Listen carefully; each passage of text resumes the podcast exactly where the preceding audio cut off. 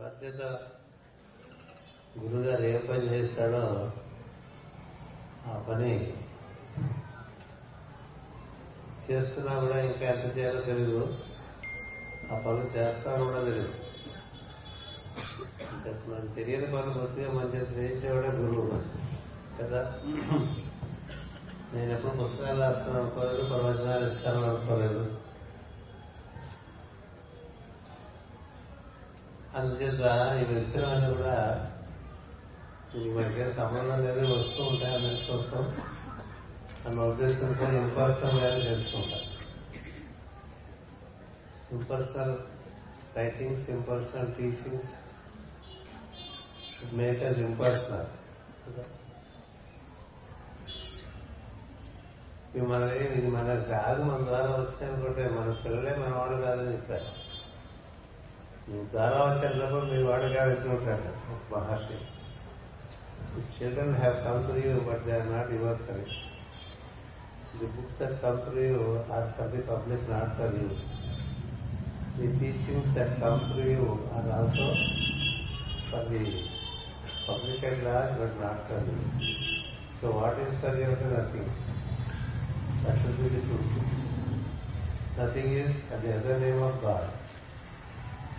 Bhagavan Sudha hai, Bhagavan Purna hai.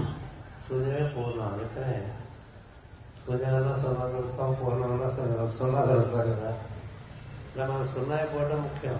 దాన్ని first చేసే ప్రయత్నంలో ఏవో లోపల అక్కడక్కడక్కడ మిగిలిపోయిన సంస్థలు అనేది బయటపడేసుకుంటాడు కదా నా నమ్మకం. అందుచేత మనకి తెలియని మనలో చాలా ఉంటాయి,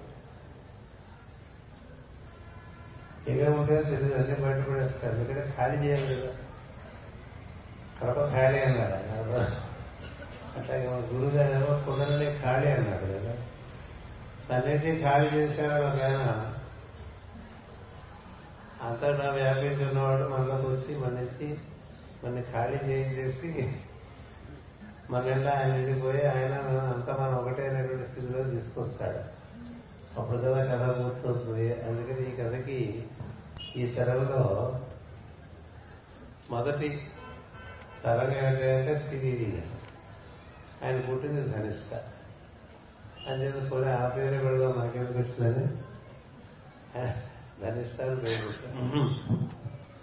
అందుకని ఏమొచ్చారు ధనిష్ట నుంచి, అది దివ్య సంకల్పంగా రావాల్సిన లేక మనం ప్రత్యేకంగా నేను అర్థకస్తున్నాను చెప్తూ ఉంటారు. జోషి గారి అందరూ కూడా నా అంత అర్థకస్తున్నాడు లేడు, నా మీద చాలా పని చేస్తున్నారు. బద్దకసం చేసి అంతగా పని చేస్తారు. ఈ మన అర్థం కావాలి, నీకు అర్థం కావాలని చూస్తుంది కదా. అందువల్ల నాకు బద్దకం ఎక్కువ అవుతుందేమో భయం చేత ఎక్కువ పనులు చేస్తూ ఉంటారు. సరే మనం ఒప్పుకున్న తర్వాత తప్పకుండా వీలేదు కదా. అందుచేత ఇవన్నీ జరుగుతున్నాయని చూస్తూ ఉంటారు. లేకపోతే 16 పుస్తకాలు ఒక సంవత్సరం రావటం నాకే రికార్డు. విశ్వాసానికి 16 పుస్తకాలు ఒక సంవత్సరం ఎట్లా వచ్చినాయో ఆశ్చర్యం వేస్తుంది. నాకు తగ్గట్టుగా నాకు ఎవరు అడిగారు అయిపోయారు. ఎప్పుడు పిల్లవాడు వచ్చేస్తాడు కాగితాలు పెద్ద పడుతుంది. మామూలుగా పిలిచినా కాగితాలు పెద్ద పట్టుకొచ్చేస్తాడు. ఎందుకంటే ఏం చేస్తాను అంటే 16 పుస్తకాలు రావటం అవి అక్కడక్కడక్కడ వచ్చినప్పుడు ఇప్పుడు ముద్రణైతే ఆ మరుసటి మన గురుగారి ఫంక్షన్లో దాన్ని ఆవిష్కరించడం జరుగుతూ వస్తున్నాయి. ఇది ఒక నా వరకు గురు మహత్యమే, గురు వైభవమే. అందుచేత ఇక ఈ యమగీత, ఈ కృష్ణ సాంప్రదాయం, ఈ విభూతియోగం, ఆ నక్షత్రాలు, ప్రస్తుతం ఈ 4 పుస్తకాలు ఇక్కడ రిలీజ్ చేస్తున్నాం. ఈ పుస్తకాల మీద ఆసక్తి ఉన్న వాళ్ళ చేత వాళ్ళందరూ నేను సంరక్షించుకుంటున్నారు. అలాగే ప్రవచనాలు కూడా సంరక్షించుకుంటున్నారు. నేను ఎప్పుడు ఆ ప్రవచనం రికార్డ్ చేశారా, ఈ ప్రవచనం రికార్డ్ చేశారా, ఆ బుక్ ఎలాగా వస్తుందా గుర్తు. ఒకసారి వయసు చదవండి, ఇంకోటి చదవండి, ఏ బుక్ రికార్డ్ చేశారో గుర్తుంది. అందుకని ఇదంతా సాగిపోతుందని నా నమ్మకం. ఆ సాగిపోతుంది అలా సాగు, ఎన్నాడు సాగితే అన్నాడు సాగుతున్నట్టు నమ్మకం. అందువల్ల ఈ రోజున ఈ పుస్తకాలన్నీ వీటిని చదువుకున్న వాళ్ళు మాట్లాడతారు వీటి మీద.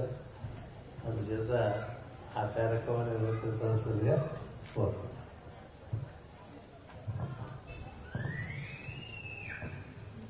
గురుభ్యో నమః. వేదికల్ని అలంకరించినటువంటి మాస్టర్ గారు పార్వతీ కుమార్ గారి గారికి నా హృదయపూర్వక నమస్కారాలు. అలాగే వేదికని ఆవరించి ఈ ప్రాంగణం మొత్తం ఆవరించినటువంటి మాస్టర్ ప్రశ్న కూడా నా హృదయపూర్వక నమస్కారం. యమగీత అను ఈ పుస్తకం ఈసారి గురుపూజల్లో ఆవిష్కరించిన పుస్తకం గురించి కొన్ని ముక్కలు ఈ పుస్తకాన్ని చదవగా నాకు అనిపించి నాకు అర్థమైనది మీ ముందు ఉంచే ప్రయత్నం చేస్తాను. ప్రయత్నమే చేయగలను కానీ చేస్తానని కానీ ఈ పుస్తకం చదివిన తర్వాత చెప్పడం కూడా అంత కరెక్ట్ కాదు. యమగీత బేసిక్గా ఏంటంటే ఒక 70 శ్లోకాల్లో యముడు నచికేతుడికి ఇచ్చినటువంటి మరణ రహస్యాలు. నచికేతుడు వాళ్ళ నాన్నగారు అన్ని దానాలు చేస్తూ ఉంటే కాకతాళీయంగా వాళ్ళ నాన్నగారిని నన్ను ఎవరికి దానం ఇచ్చేస్తావు అని అనుకుంటే ఆయనకి చికాకు పుట్టి నేను యముడికి దానం ఇచ్చేసానుకో అంటాట. అంటే ఆ చిన్న బాలుడు అంత ప్రజ్ఞాసాలో ఆయన డైరెక్ట్ గా యముడి దగ్గరికి వెళ్ళిపోతాడు. వెళ్ళిపోయి యముడిని దర్శించినప్పుడు యముడు సంతోషించి ఏమైనా కోరుకోమంటే 3 కోరికలు కోరుకోమంటే అందులో ఒక కోరికగా మరణ రహస్యం గురించి వివరించమని యముడిని నచికేతుడు కోరగా యముడు 70 సూత్రాలు ఇచ్చినట్టుగా అవి మనకి కఠోపనిషత్తులో ఇవ్వబడ్డాయి. అవి మాస్టర్ గారు మనందరికీ వివరంగా అర్థమయ్యే రీతిలో ఈ యమగీత అన్న పుస్తకం పట్టుకొచ్చారు.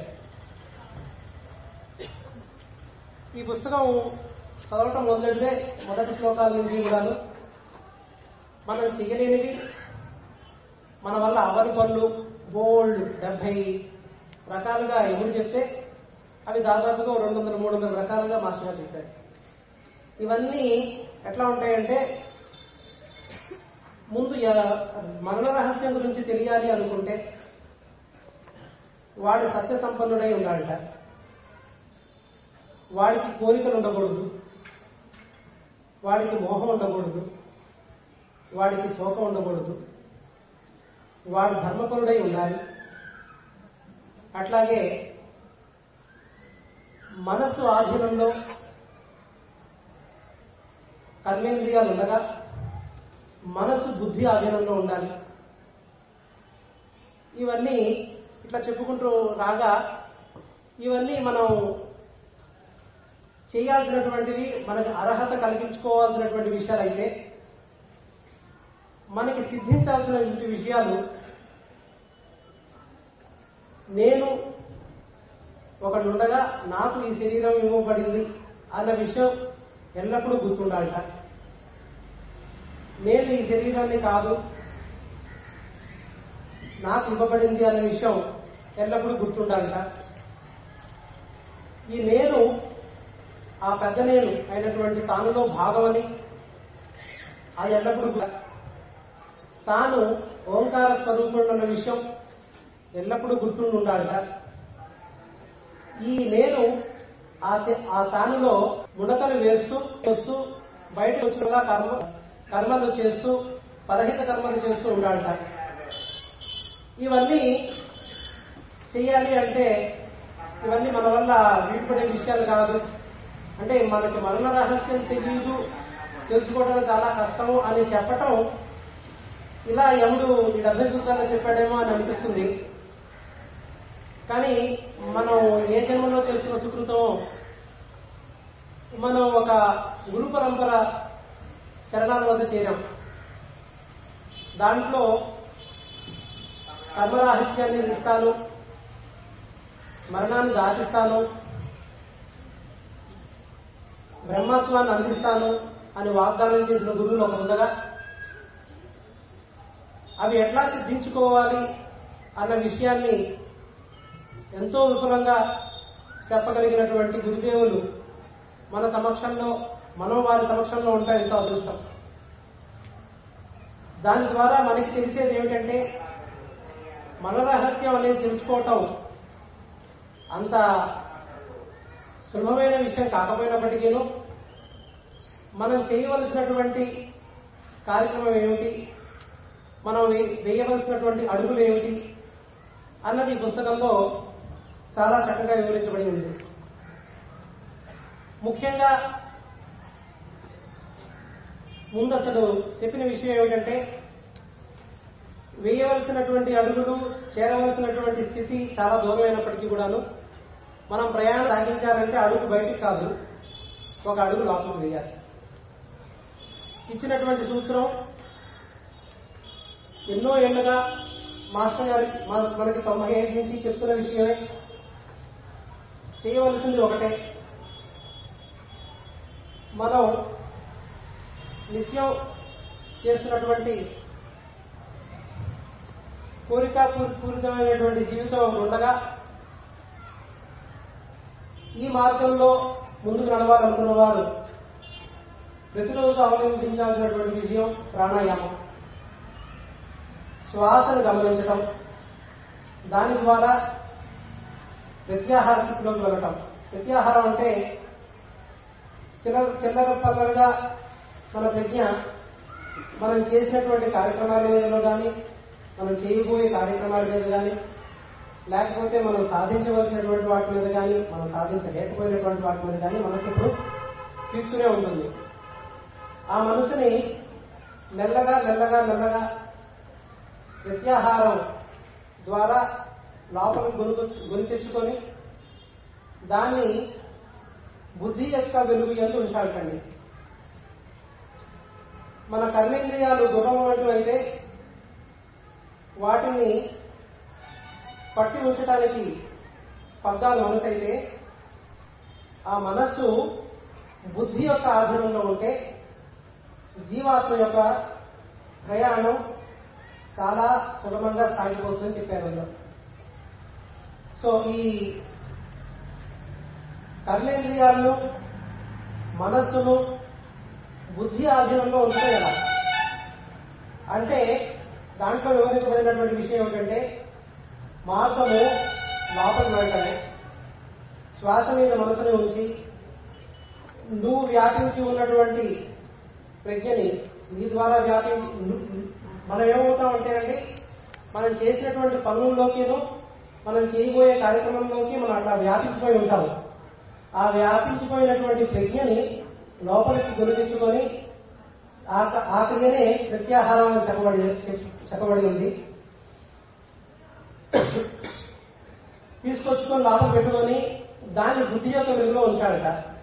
బుద్ధి యొక్క వెలుగులో ఉంచడం అంటే ఏమిటంటే మనకి హృదయ కేంద్రంలో యొక్క గుహలో ఉన్నటువంటి మహదాకాశంలో మన ప్రజ్ఞని చేర్చి ఉంచితే అక్కడ మనకి ఒక అనాహత శబ్దం వినిపిస్తుందా, ఆ అనాహత శబ్దాన్ని వింటూ ఉన్నటువంటి సాధకులకు సూక్ష్మ స్పందనలోకి వెళ్ళగలిగే ఒక అవకాశం చిక్కుతుంది. ఆ సూక్ష్మ స్పందనలోకి చేరిన వాళ్లే తాను వేరు, తన శరీరం వేరు అనే విషయాన్ని సిద్ధించుకోగలుగుతారు. అంతవరకు మనం సాధన చేసేంత వరకు కూడాను ఈ విషయం లెక్చర్ల ద్వారా కానీ, పుస్తకాల ద్వారా కానీ మనం తెలుసుకోవడం అయితే జరుగుతుంది, కానీ అది సిద్ధించడం జరగదు. సిద్ధించకపోవడం వల్లే మనం ప్రేయర్లో కూర్చున్నప్పటికీ, లేకపోతే లెక్చర్లు విన్నప్పుడు మనం వేరు, శరీరం వేరు, శరీరం మనకి ఇవ్వబడింది, మనలో ఉన్నది జీవాత్మ, మనం జీవాత్మ, మనలో ఉన్నది ఒక పరమాత్మ, పరమాత్మను చేరాలి, ఆ పరమాత్మే ఈ జీవాత్మగా ఎన్ని రూపాల్లో ఉన్నాడు, మన యందు అన్ని రూపాల్లోనూ వ్యాప్తి చెంది ఉన్నాడు, ఆ పరమాత్మను మనం నిత్యం మనం చేసేటువంటి కార్యక్రమాల్లో చూస్తూ ఉండాలి, గమనిస్తూ ఉండాలి అని చెప్పినవి వింటూ ఉంటాం. కానీ మనం అవి చేయగలిగే స్థితి చేరాలి అంటే హృదయాన్ని చేరి ఆ సూక్ష్మ స్పందనలోకి చేరినప్పుడే, ఆ ఆనందాన్ని మనం పొందినప్పుడే ఇది సిద్ధిస్తుంది అన్న విషయం మనకి పుస్తకంలో క్లియర్ గా అర్థమవుతుంది. అలాగే ఆ హృదయ కేంద్రం చేరి ఆ హృదయాకాశంలో ఉన్నవాడికి సహజంగా ఆనందం ఉంటుందండి. అటువంటి ఆనందం పొందినటువంటి వాడు నచ్చికేతుడని కూడా ఈ పుస్తకంలో చెప్పబడింది. ఎందుకంటే ఎవరు ఈ విషయాన్ని చెప్తున్నప్పుడు నీకు ఈ ఆనందం గురించి తెలిసిందే కదా నచ్చికేదా అంటాడు. ఆ ఆనందం ఏమిటి అన్నది మనకి అట్లా తాత్పర్యం అర్థం కాదు. ఆ ఆనందం ఏమిటి, అది ఎలా మనకి సిద్ధిస్తుంది అన్నది ఈ పుస్తకంలో మాస్టర్ గారు ఇచ్చినటువంటి ఎక్స్ప్లెనేషన్ లో చాలా వివరంగా ఇవ్వబడింది. అలాగే ఈ తాను చేరినటువంటి ఈ జీవాత్మ ఆ ప్రక్రియ ఏదైతే ఉందో దానిని నచికేత విద్యగా ఇచ్చారు, దాని నచికేత విద్య అన్నారు. ఈ జీవాత్మ పరమాత్మలో ముడతలు చేరుతూ మళ్లీ బయటికి రావడం అన్న ప్రక్రియ సిద్ధులైనటువంటి వారు రోజుకి 3 సార్లుగా చేసుకుంటూ వారు బయటికి వచ్చి ఆ ఆనందాన్ని అందరికీ పంచగలిగి, అట్లాగే మంచి మంచి పనులు చేస్తూ యజ్ఞార్థంగా తన జీవితాన్ని నడుపుకుంటూ ఉంటారట. వారి జీవితమనే ఇందులో యమదేవుడు వెలుగు నీడల జీవితం అని చెప్పారు. వెలుగు నీడల జీవితం అంటే ఏమిటి అన్నది ఆ తాత్పర్యంలో ఉండదు, కానీ వెలుగు నీడల జీవితం అంటే ఏమిటి, ఒక సిద్ధుడికి ఋషికి వెలుగు నీడల జీవితం ఎట్లా ఉంటుంది అన్నది ఈ పుస్తకంలో ఇవ్వబడిందండి. సో ఈ పుస్తకంలో మనం చేయవలసినటువంటి సాధన క్రమాన్ని పలుమార్లు మాస్టర్ గారు ఇవ్వడం జరిగింది. ఇంతకుముందు పుస్తకాల్లో మనం చూసినట్టయితే ప్రజ్ఞ లోపలికి చేరాలి, మనం లోపలికి వెళ్ళాలి, హృదయ కేంద్రాన్ని చేరాలి, అట్లాగే సూక్ష్మ స్పందనలోకి చేరాలి అని చెప్పిన మాస్టర్ గారు ఈ పుస్తకంలో మనం గమనిస్తే కనుక చొచ్చుకొనిపోవాలి చొచ్చుకొనిపోవాలి అని ఇచ్చారు. అంటే నాకు అర్థమవుతున్నది ఏమిటంటే ఇంకా చేరటం మెల్లిగా నడవడం కాదు, త్వరతగతిని ఇంకా మనం అది సిద్ధించుకోవాలి అని సూచిస్తున్నట్టుగా ఈ పుస్తకంలో పలుమార్లు చొచ్చుకొని పోవాలి అన్నట్టుగా ఇచ్చారు. ఈ పుస్తకాన్ని అందరూ తప్పనిసరిగా చదివి అర్థం చేసుకొని ఈ మరణ రహస్యాన్ని మాస్టర్ గారి అనుగ్రహంతో తెలుసుకొని మరణాన్ని దాటే ఒక పెద్ద ప్రయత్నం మనందరం చేయాలి. ఆ చేయటానికి మన మాస్టర్ గారు పలుమార్లు లెక్చర్లలో చెప్పగా అది మనం శ్రద్ధతో చదువుకోవడానికి వీలుగా ఉండేలాగా ఈ మరణ గీత, అట్లాగే మరణ రహస్యంలో 3 పుస్తకాలు మాస్టర్ గారు ఇచ్చారు. అవన్నీ అందరూ చదువుకొని సద్వినియోగపరుచుకుంటారని ఆశిస్తూ సెలవు తీసుకుంటున్నాను. నమస్కారం. ప్రభాకర్ గారిని సందేశం ఇవ్వాల్సిందిగా కోరుతాను. హరి ఓం. గణాన్వా గణపతిం భవామహే కవిం కవీనామపమస్తమస్తమం జ్యేష్ఠరాజం బ్రహ్మణాం బ్రహ్మణస్పత ఆనస్వన్వన్నాదివిత్తేదసాదనం. వందే వానరనారసింహకరాకులోడాసవక్రాంకితం సర్వాలంకరణం త్రిపంచాయనం దేదీప్యమానం వృచా అస్తాభ్యౌ అచికేత పుస్తక సుధా కుంభాంకుశాత్రిహలం కట్వాంగం పణిభూరుహం దశభుజం సర్వాధిగర్వాపహం. ఈ వేదికను చూసినప్పుడు ఇక్కడేమో జ్ఞాన సముద్రము, అన్ని తత్వాలకు అధిదేవత, అక్కడ భక్తాగ్రేశ్వరుడు, యతీశ్వరుడు, శ్రీరామ భక్తుడు, అచంచలమైన భక్తాగ్రేశ్వరుడు హనుమంతుడు, అన్ని విద్యలకు ఆధారం. వెనుక పరబ్రహ్మ స్వరూపము, పరబ్రహ్మ స్వరూపము, సచ్చిదానంద స్వరూపము, శుద్ధ చైతన్య స్వరూపము వెనక మనకు కనిపిస్తుంది. మధ్యలో మాస్టర్ గారు ప్రవచనం చేశారు. ఆ పరబ్రహ్మ స్వరూపులు కోటి సూర్య ప్రకాశవంతులైన గురు మహా పరమ గురువులు వారి వాణిగా మన మాస్టర్ గారు వాణి బయటకు వస్తుంది. అన్ని నదుల నుంచి వచ్చిన శుద్ధ జలము గంగానదిలో చేరి ఎలా హరిద్వార్లో ప్లేట్లోకి వచ్చేస్తున్నది కొండలు వదిలి, అలా మన మాస్టర్ గారు రామ విగ్రహమాన్ ధర్మమండము, అలా మన గురువుగారు విగ్రహవాన్ బ్రహ్మ జ్ఞానం. ఆయన పలుకలే కాదు, పరా పశ్యంతి మధ్యమ వైఖరి స్వరూపం అంటాము, శబ్ద స్వరూపము, నాద స్వరూపము విశుద్ధి చక్రంలో నుంచి బయటకు వస్తుంది. వచ్చినది వేదవాక్యము, చెప్పేది సత్యము, మన హృదయాల్లోకి చుచ్చుకొనే పోయే విధానంగా మనకు చెప్పే సద్గురువు దొరికారు. ఆ దంపతి పాద పద్మాలకు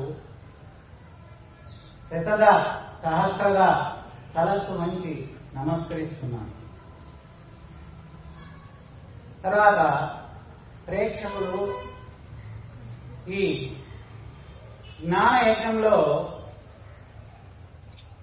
పాలు పంచుకునే దానికి వచ్చిన వాళ్ళు, వాళ్ళనన్నీ చూస్తుంటే నాకు పొద్దున ఏమనిపిస్తుందంటే, మాస్టర్ గారు స్విట్జర్లాండ్ లో వాళ్ళ కుటుంబ సభ్యులంతా ఒక పాట పాడారు. నీ పాద సేవకు పూచిన పూలు మేము అని. అలా మనమంతా పూచిన పువ్వులు అనిపిస్తుంది. ఈ పువ్వులన్నీ ఈ యోగంలోకి ఈ పరబ్రహ్మ స్వరూపులంతా కలిసి మనల్ని ఈ తోటలోకి తీసుకుని వచ్చి వారి పాదాలకు పూజ చేసేదానికి మనం వచ్చినట్టుగా నాకు ఆ భావన వస్తుంది. అన్ని పువ్వులు దేవుని పాదాల వద్దకు పోవు, అన్నీ పూస్తాయి, అన్నీ విరిపూస్తాయి, అన్ని పరిమళాలను వెదజల్లుతాయి. కానీ కొన్ని పూలు మాత్రమే దేవుని సన్నిధి కానీ గురువు సన్నిధి కానీ వెళ్తాయి. మనం బాగా ఇదే లోతుల్లోకి ఆలోచన చేసేది మనం. ఎందుకు కొంతమంది యోగంలోకి వస్తారంటే వాళ్ళకు అనుగ్రహం అది. ఎంతమంది కొంతమందికి అర్థమవుతుందంటే అది వాళ్ళ అనుగ్రహం. శ్రవణము మననము ఇది ధ్యానం అని చెప్పారు. చెప్పింది శ్రవణము, ఖచ్చితంగా చెవి విని రాత్రికి దాన్ని మననం చేసుకోవాలంట. సద్గురువు చెప్పింది ఆ సత్యం ఉంటుంది, దాంట్లో మనకు మార్గం ఉంటుంది. ఈ జీవితాన్ని ధరింపజేసుకునేదానికి మార్గము వాళ్ళు చెప్తారు. కాబట్టి ఈ ప్రవచనాలనేటివి వేదవాక్కులు, ఇవి మనము సక్రమంగా శ్రవణం చేసి మరి మననం చేసుకుంటే తప్పకుండా ఈ మార్గము సులభమవుతుంది. మనకు మనం అనుకున్న ఆ అమరత్వము సిద్ధిస్తుంది. ఈ యోగంలో మాస్టర్ సిరి యోగంలో టోటల్గా ప్రేయర్ ఇంపార్టెంట్. ప్రేయర్లో మాస్టర్ గారు పరమగురువులు గారు నా పేరు చెప్పుకొని కళ్ళు మూసుకోండి, ఆత్మావలోకనం చేసుకోండి అని చెప్పారు. ఓన్లీ మాస్టర్ శ్రీదేవి నమస్కారం అని కళ్ళు మూసుకోండి, లోపల జరిగేది అబ్జర్వ్ చేయండి. శ్రీదాది నేను చూసుకుంటాను, మీకు అమరత్వం ఇస్తాను, 12 ఏళ్లకు అమరత్వం ఇస్తాను అని చెప్పారు. అంటే సక్రమంగా 12 ఏళ్లకు ఈ శరీరంతో అమరత్వం ఇచ్చేది, దివ్య శరీరంతో అమరత్వం తప్పకుండా ఇస్తాం. కాబట్టి మన మాస్టర్ గారు, మన ఈకే మాస్టర్ గారి నుంచి మన మాస్టర్ గారి వరకు ఆ ప్రార్థనని అంత తొందరగా జ్ఞానం ఉంటే కదా ఇమీడియట్ కనుకొచ్చుకొని పోవడం. కాబట్టి దానికి భక్తి అనేది చేర్చారు. భక్తికి ఎన్నో పూజలు అన్ని ఇవన్నీ పుస్తకాలు రాశారు. ఆ భక్తి నుంచి జ్ఞానంలోకి పోయి, జ్ఞానం నుంచి వైరాగ్యంలోకి పోతే తప్పకుండా ఈ మార్గము సుగమమవుతుంది అని మనకు ప్రాతకాలంలో శంకరాచార్య గురుపాదకాష్టవం పెట్టారు. ఆ గురుపాదకాష్టవం మనస్ఫూర్తిగా చెప్పితేనే మనకు ఎంతో జ్ఞానం వస్తుంది. తప్పకుండా ఆత్మ అనేది ఏంటి అనేది 12 రకాలుగా ఆయన రాశారు. మొదటి దానిలోనే రాశారు అప్రమేయము, అప్యసత్యము, అనంతము, అది చూడటానికి కాదు అది ఉంది, ఇట్లా 12 శ్లోకాలు చెప్పారు, అది పెట్టారు. తర్వాత అన్ని మన ప్రార్థనలో ఫిల్టర్ చేసినారు. మన ప్రార్థన సక్రమంగా చేసుకుంటే తప్పకుండా ఈ యోగం మనకు సిద్ధిస్తుంది. ప్రార్థన గాయత్రి మంత్రం 10 మాటలు మాత్రమే పెట్టారు. 10 మాటలంటే పొద్దున మాత్రమే చెప్పారు, 10 దీనికని. తర్వాత 10 దిక్కులు మనము సంధ్యావనంలో నమస్కారం చేస్తాం కదా, ఆ 10 దిక్కులు కూడా గాయత్రిని చూడగలుగుతాము. దాని తర్వాత శాంతి మంత్రం చెప్తాము, దాని తర్వాత అకల్ట్ మెడిటేషన్ చెప్తాము, the hunter on the lion and the maiden gathers the flower and make a garland and the jewel on the serpent grace of the garland the hunter is garland. ఎక్కడికి పోతుందంటే ఈ సాధకుడు అమ్మవారికి అంత ఇష్టమవుతాడేమో. అప్పుడు ఆ జ్ఞానం సంపాదించుకుంటే ఈ hunter is garlanded by the maiden అని ఒక ఇప్పుడు మన అకాడమిటేషన్ వస్తుంది. ఇలా ప్రార్థన చాలా ఇంపార్టెంట్. తర్వాత ఇంకా ధనిష్ట, ఈ ప్రవచనాలు ప్రత్యక్షంగా వింటాము. ఎప్పుడు మనం ప్రత్యక్షంగా గురువు గారి దగ్గర ఉండలేము కాబట్టి ఇప్పుడు భాగవతం వస్తుంది, మన రిలే వస్తుంది, భాగవతం వినొచ్చు. ఆయన టీచర్స్ ఎక్కడున్నా కూడా ఇప్పుడు రిలే అవుతాయి. ప్రపంచంలో ఏ మూలకపోయినా కూడా, నేను అమెరికాలో ఉన్నప్పుడు కూడా ఇక్కడ డిసెంబర్ 1 కానీ మే 1 కానీ ఈ గురు పూజలు కానీ మనము ప్రత్యక్షంగా ఇక్కడికంటే క్లీన్గా వింటాం. కాబట్టి ప్రత్యక్ష దైవము, ప్రత్యక్షంగా వినేది ఒకటి సన్నిధానము, పరోక్షంగా ధనిష్ట. మాతాయికే గారు కులపతి బుక్ ట్రస్ట్ అన్ని మూలాలు ఆయన కులపతితో మొదలుపెట్టారు. అందులో మూలాలు రాశారు, పెద్ద గ్రంథాలు, శంఖారావము, మంత్రజాలము, గోదా వైభవము, ఇలాంటి పుస్తకాలు ఆయన ప్రియ శిష్యునికి ఈ ధనిష్టని ఇంట్రెస్ట్ చేసి ఆయన సంతోషపడుతున్నారేమో అనిపిస్తుంది నాకు. ధనిష్ట అంటే ఇక్కడ మొదట్లోనే రాస్తారు. ధనిష్ట అనగా ధనపూరిత దివ్యవాయువు, ధనమనగా దివ్య సంపద. ధనం అంటే ఈ ధనం కాదు, ఈ ధనం ఉంటుంది వెళ్ళిపోతుంది, ఈ ధనాన్ని దొంగిలించవచ్చు. ఆ జ్ఞాన ధనాన్ని నోబడి కెన్ స్టీల్ ది జ్ఞానం when it is embedded in your mind.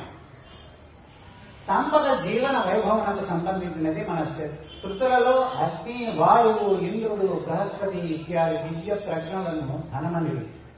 ఆర్ష విజ్ఞానమే నిజమైన ధనము. దేవుడు, దైవము, ఆత్మ కైవల్యమే కానీ ధనము మనం చూస్తే ఈ ధనం, ఈ లగ్జరీసు ఇవన్నీ ధనం కాదు. నిజమైన ధనం అదే. అతి ధనము పూర్తి చేసి వ్యాప్తి చేయుటకు ధనిష్ట 1992లో జన్మించినది. చూడండి, 21 సంవత్సరం అయిందేమో.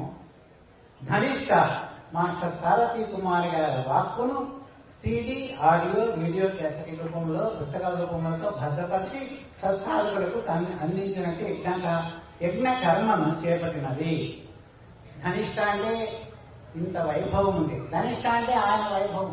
ధనిష్ట నక్షత్రం ఆయన కుంభరాశి, ధనిష్టకు మాసధిపతి. ఎలా ఉంటుందో మీరు ఆలోచన చేయండి. ఎలక్ట్రిసిటీ, అటామిక్ ఎనర్జీ, లైట్ ఇవన్నీ మార్స్ అధిపతి. కాబట్టి ధనిష్ట అనే పేరులోనే ఎంతో హృదయాలు లోపలికి చొచ్చుకుపోయే ఆ పవర్ అనేది మనకు అర్థమైంది. ధనిష్ట అనుకుంటే ధనిష్ట మనము ప్రేర్ చేస్తాము. డీప్ డీప్ అంటే వెళ్ళిపోతాం, లోపలికి వెళ్ళిపోవాలి. అది ధనిష్ట. ఆ ధనిష్ట పేరు ఎలా వచ్చిందో మరి ఆయన సంకల్పం అది. మాస్టర్ గారి వాక్కులు అలా ఉంటాయి. ధనిష్టాన్ని పేరు పెట్టారు. ధనిష్టలో 148 పుస్తకాలు ఈ పాటికి వచ్చినాయండి కనుక చూస్తాను. 148, this is the Yamagita is the 148 book to be released. 148 పుస్తకాలు. జ్ఞాన, భక్తి, జ్ఞాన, వైరాగ్యం 3 సెట్లు ఉన్నాయి. మీరు బాగా చూసుకోండి. ఫస్ట్ అన్వేషకుడు, అసంగుడు, అమనస్కుడు, వెతుక్కుంటూ పోయేవాడు, జ్ఞానాన్ని వెతుక్కుంటే పోయేవాడు వాళ్ళు. తర్వాత భక్తి, ప్రహ్లాదుడు, అంబరీషుడు, గజేంద్ర మోక్షము, అంబరీషుడు, ఇట్లా మార్కండేయుడు, ఇలా భక్తి. అది జ్ఞానము. జ్ఞానం వస్తే హెర్క్యులేస్, ఇవన్నీ రాశారు, చాలా రాశారు. అందరూ పరమ గురువులు ఏం చెప్పినారు, ఆ పరమ గురువు ఏ పరమ గురువు ఏ దారి ద్వారా మనము అవి కైవల్యాన్ని తీసుకోవచ్చు అనేది రాశారు.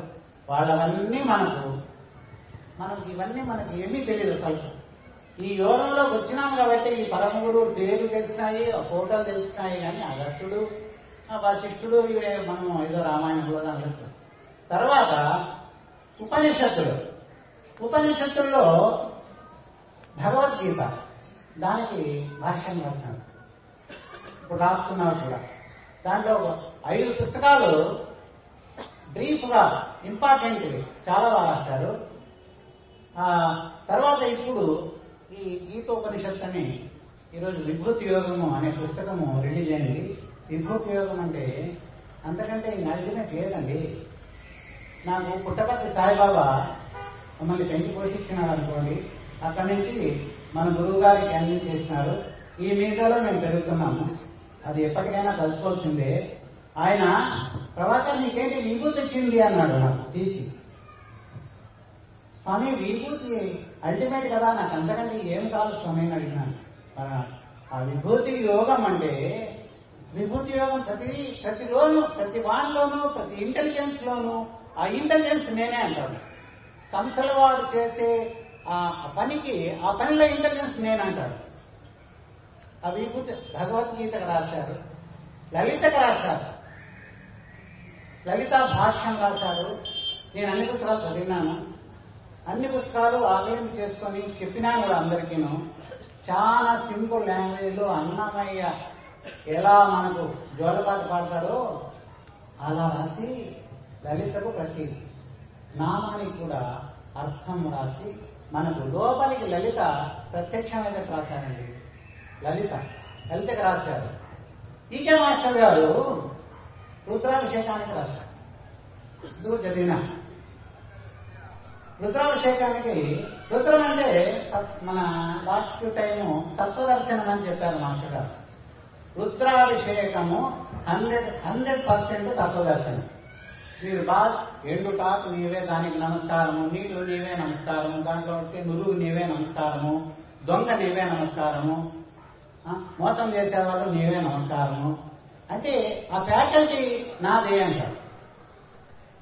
ఆయన రుద్రాభిషేకానికి, తత్వదర్శనానికి రాశాడు. మాస్టర్ గారు లలితకు రాశాడు. లలిత చైతన్యము, అది తత్వదర్శనం. మీరు ఆలోచన ఈశ్వరుడు పార్వతి నాట్యం చేస్తే ఎలా ఉంటుందో ఆ 2 పుస్తకాలు చదివితే అలా ఉంటుంది. అంత జ్ఞానం వస్తుంది, అంత కైవల్యం వస్తుంది. ఇలాంటి గురువులు, ఇలాంటి ప్రవచనాలు మనం ఎంతో పుణ్యం చేస్తున్నాం కాబట్టి ఈ యోగంలోకి వచ్చాము, ఇవి వింటున్నాం. తర్వాత స్లోగా మన అల్టిమేట్ ఏం, మాస్టర్ సివి యోగంలో అమరత్వం దాన్ని పట్టుకున్నాం. అమరత్వం అంటే ఏమి? మరణం లేకుండా ఉండేది. మరణం లేకుండా ఉండేదంటే ఈ బాడీతో కాదు, బాడీ లేకుండా దివ్యదేహం తయారు చేసుకొని, భద్రదేహం తయారు చేసుకుంటే వశిష్ఠుడు, విశ్వామిత్రుడు, వ్యాసుడు, శుకుడు, ఇలాంటి వాళ్ళు వాళ్ళ శరీరంతో ఉన్నా కూడా ఆ దేహంలో ఉన్నారు. అది మీకు ఇస్తాను, మీరు యోగం చేయండి, దాన్ని పట్టుకొని ఆ అల్టిమేట్. ఎందుకంటే ధనిష్ట నుంచి ఇవే వస్తాయి. ఎందుకంటే అమరత్వం అమరత్వం గురించి మరణరాక్షణ అని మొదలుపెట్టారు. ఫస్ట్ భక్తి అంబరీషుడు, ఓకే అంబరీషుడు భక్తుడు, వాని మీద దుర్వాసన పోతాడు, దుర్వాసనకి శాంతి జరుగుతుంది. ఎందుకంటే భక్తుడిని ముట్టుకోనియండి దేవుడు, సరెండర్ అయితే భక్తుని దగ్గరికి పోనీయండి. తర్వాత ప్రహ్లాదుడు హింసీ నారాయణాంశమే. ప్రహ్లాదుడు అసలు జనకుడు నాపై చినుక వహించి నన్ను చంపేదానికి పంపించినాడు, చంపేదెవరో సమచేదెవరో సర్వము నీవే కదా అని ఒక పాట ఉంది భక్త ప్రహ్లాదుడు. వాడు అప్పటికే చెప్పేస్తాడు, ఆయనకేం తెలియదు చంపేదేవుడు ఆయన చంపుతాడా, నేను వస్తాను చచ్చేవాడు చంపేవాడు. యమగీతలన్నీ పూర్తిగా రాశారు, దాంట్లోని అది కూడా రాశారు. తర్వాత సావిత్రి మార్కండేయుడు వచ్చాడు.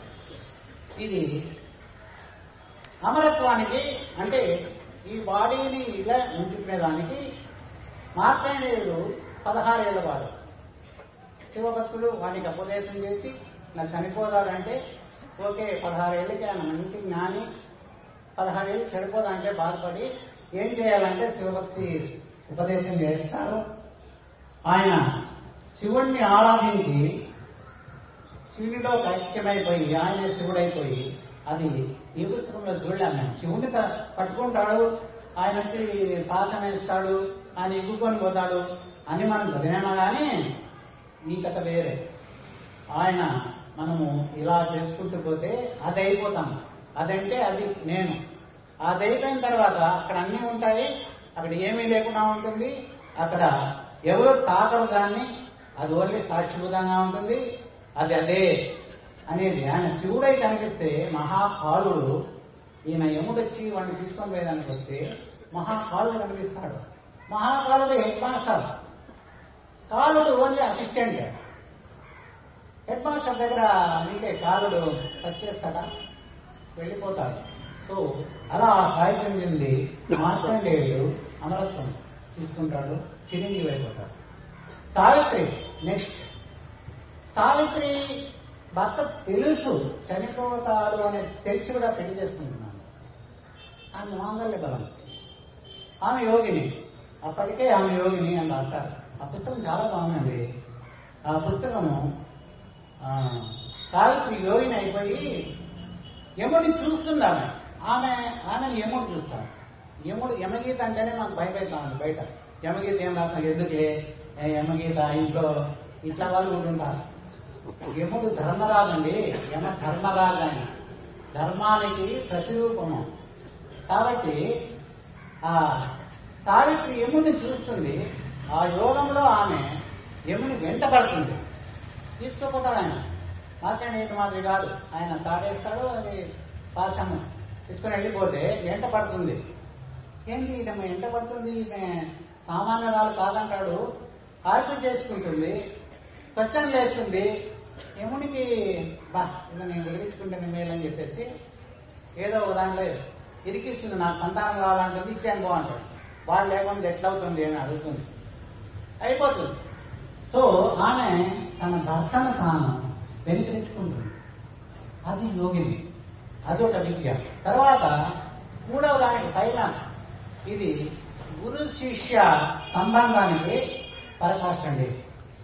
ఒక ప్రత్యేకమైన గురువు, పరబ్రహ్మం తెలిసిన గురువు, పరబ్రహ్మమే అయిండే గురువు ఎలాంటి శిష్యుల్ని సెలెక్ట్ చేసుకుంటాడనేది ఈ యమగీతలో ఉందండి. వాడు 5 ఏళ్ల పిల్లోడు, ఈవెన్ ప్రహ్లాదుని కంటే చిన్నపిల్లోడేమో, ఆ డిపిక్షన్ అట్లా వచ్చిందనమాట. అది 5 ఏళ్ళకి వాడికి అన్ని జ్ఞానం ఉంది, బ్రహ్మజ్ఞానమే ఉంది వాడికి, వాడు అదేనాడు. వాళ్ళ నానేదో యజ్ఞాలు చేసి అందరికీ దానాలు ఇస్తుంటారు, మామూలుగా అన్ని ఇస్తాం కదా గుడికైతే, ఏదో తీసుకోండి దానం ఇచ్చదైతే బియ్యం స్టోర్లో తీసుకోవాలండి అంటాం, దానం ఇచ్చే బియ్యం అలా చేస్తుంటాడు ఆయన. కొట్టిపోయిన ఆవులు, పారుపిండిన ఆవులు, గడ్డి నెయ్యిన ఆవులు ఇలాంటివి ఇస్తుంటే వీడి జ్ఞానం అక్కడికే. జ్ఞాని క్వశ్చన్ చేస్తాడు, ఏంటి మా నాన్న ఈ ఇట్లా దానం ఇస్తే ఆయనకి చెడుపేరు వచ్చి ఆయన పాపం వస్తుంది కదా అని వాళ్ళ ఆయన గురించి బాధపడి నన్నెవరికి ఇస్తావు అని అడుగుతాడు. డైరెక్ట్గా చెప్తే కోప్పడతాడని నన్ను ఎవరు చూస్తానన్నా దానం అంటే ఊరికే ఉంటాడు. మళ్ళీ అడుగుతాడు, మళ్ళీ ఆయన కోపం వచ్చి నేను ఎవరికి సంభవం ఐఆమ్ లీడింగ్ టు యమ అంటాడు. యమ అంటే ఆయన ప్రాపర్టీ ఆఫ్ యమ, మనం ధైర్యము. Okay, I will go to him. దాంట్లో ఎంత మీనింగ్ ఉందో, వాడు ఎందుకు పోతాడో మన కోసం పోయినాడు, వెళ్ళిపోతాడు వాడు. యమలా కానీ పోయి గేట్లో కూర్చుంటాడు, ఈయన ఎక్కడో బయట పోయింటాడు.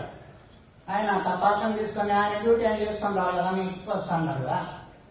వీడు ఫోన్ చేయడు, ఏమైందో స్వామి ఇక్కడ అతిథులు ఎవరు ఫ్రీగా ఉండేది లేదు స్వామి, ఇట్లా ఉంటే మా పాపం వస్తుంది, పాపం ఫోన్ చేయపా నువ్వు అన్నం తిన అంటే నేను తిన్నాను.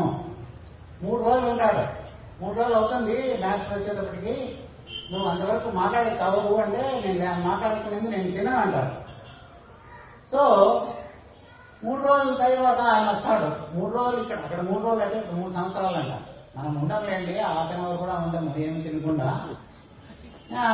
3 రోజులు ఉంటే ఆయన వస్తే ఆయన వచ్చి లోపలన్నీ వెరిఫై చేసుకుంటాడు, ఏమి ఏమైనా అరివేస్తున్నాయా అని, అన్ని బాగా జరుగుతున్నాయా, కర్మలు ఇవన్నీ చేస్తుంటారు కదా వాళ్ళు.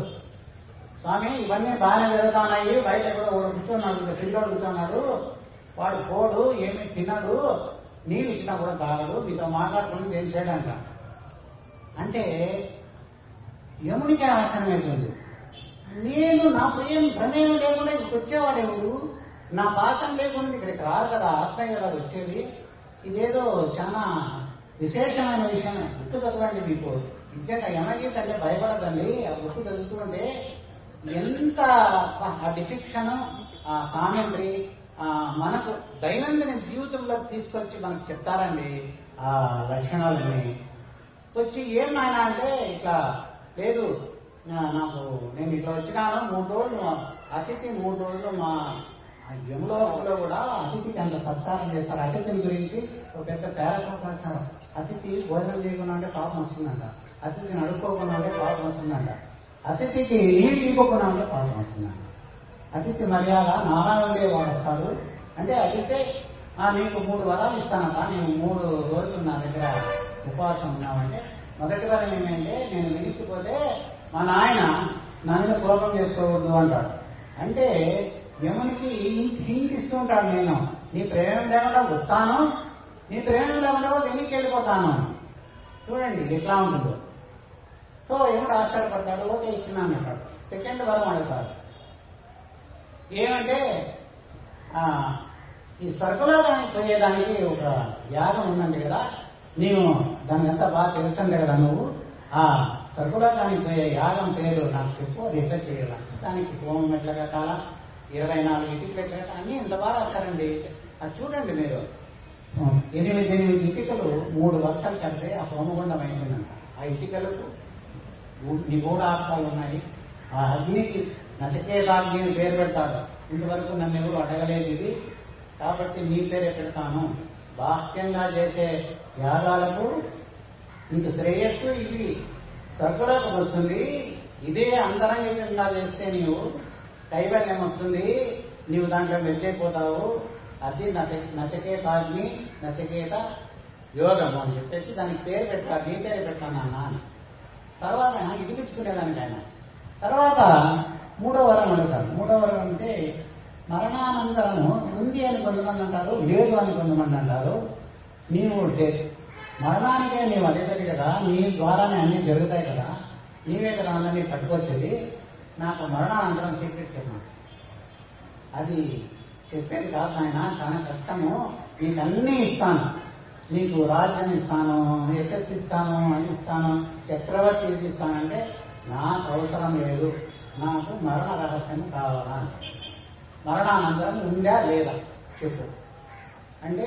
అప్పుడు అక్కడి నుంచి యమగీత మొదలవుతుంది. 70 శ్లోకాలు ఆ 3వ వరమే యమగీత. ఆ 70 శ్లోకాలు మాస్టర్ గారు ఆ గీత రాస్తారండి, చాలా బాగుంది. ప్రతి శ్లోకము ఆత్మ అంటే ఏమి, లోపలికి ఎలా పోవాలి, లోపల ఏముంది, బిల్వ దళాలు 4 వరసలు ఇట్లా చేర్చుకుంటూ వస్తే ఆ హృదయ కమలం అట్లా ఉంటుందంట. ఆ హృదయ కమలంలో కింద నాళంలో ఆ సూక్ష్మ రూపంలో ఆ వెలుగు ఉంటుంది. ఆ వెలుగును ఖర్చు చేసుకొని పోలాము. ఆ వెలుగును ఖర్చు చేస్తే నువ్వు ఈ ప్రాణమయ, అన్నమయ, ప్రాణమయ, మనోమయ, విజ్ఞానమయ, ఆ చెప్పులన్నీ, ఆ దళాలు అవన్నీ శుద్ధం చేసుకొని మనసు నిర్మలంగా సనాతన ధర్మంలో మనం ముందుకు పోతుంటే అవన్నీ క్లీన్ అయితే నీకు ఆ నాళం కనిపిస్తుంది. ఆ నాళంలో ఆ వెలుగు ఉంటుంది. ఆ వెలుగే అది అని చెప్తాడు. తర్వాత ఆత్మ ఓంకారం నుంచి మొదలుపెట్టంటాడు. మనం ఓంకారం చేస్తాము ప్రేయర్లో. 7 తూర్లు ఓంకారం చేస్తాము. బాగా గుర్తుపెట్టుకోండి, 7 ఉన్నాయని 6 ఉన్నాయని తప్పకుండా 7 ఉంటాయి. 7 అంటే 7 స్టెప్పులు కింద నుంచి పై వరకు వెళ్ళిపోతే సహస్రం దాటి వెళ్ళిపోవాలి. ఒక్కొక్క ఓంకారం చెప్పేటప్పటికి మాస్టర్ ఒక టీచర్ ఎప్పుడు చెప్తున్నారు, ఒక్క ఓంకారం చేసేటప్పటికి మనం ఒక లెవెల్కి వెళ్ళిపోవాలండి. బాడీ మర్చిపోయినాను. ఆ ఓంకారం ఏడో ఓంకారం చెప్పి మనం ఆ తురీయం అంటారు అనేది. ఆ తురీయం అంటే ఆ దాంట్లోకి లీనమైపోతే మాస్టర్ గారు అక్కడ మనకు ఏదో విషయమో ఏదో ఇలాంటివి ఇస్తారన్నమాట. సో ఓంకారం చెప్తాడు. తర్వాత నేననేది ఏమేమి చెప్తాడు. నేననేది పండుకున్నప్పుడు ఉంది. నేను పండుకున్నానని చెప్తున్నావు, తలగన్నానని చెప్తున్నావు, నువ్వు నిద్రపోయినావు, కాలు చేతులు ఆడటం లేదు నువ్వు. తర్వాత విశిష్టి నాకు ఏమి తెలియకుండా మొదమాల నిద్రపోయినాని చెప్తున్నావు, అప్పుడు కూడా నీ కాలు చేతులు పనిచేయడం లేదు. తురీయము అన్నీ ఇక చెప్పుకుంటూ వస్తే నువ్వు నేననేది ఉంది కదా, నీవు కాదు కదా ఉండేది, ఇంకోటి ఏదో ఉంది, అది సాక్షిభూతంగా ఉంది, అది అబ్జర్వ్ చేస్తుంది. నువ్వేం చేసినా కూడా అబ్జర్వ్ చేసిన దాన్ని పోయేదానికి బుద్ధిలో కాళ్ళలోకి బుద్ధి. తర్వాత ఈ శరీరం రథము, ఆత్మ రథికుడు, ఈ సారథి వచ్చేసి బుద్ధి, తైలం వచ్చేసి మనస్సు, ఆ గుర్రము, గుర్రాలన్నీ ఈ ఇంద్రియాలు, బయట ఉండేటి విషయవాంఛలు, ఇవన్నీ సక్రమంగా గుర్రాలు విషయవాంఛలు పక్కన పోకుండా గుర్రాలకు జట్టాలు వీళ్ళు కడుతూ ఉండే దారి మాత్రమే కనిపిస్తుంది, పక్కన గడ్డి కనిపిస్తే వెళ్ళిపోతాయి పక్కన.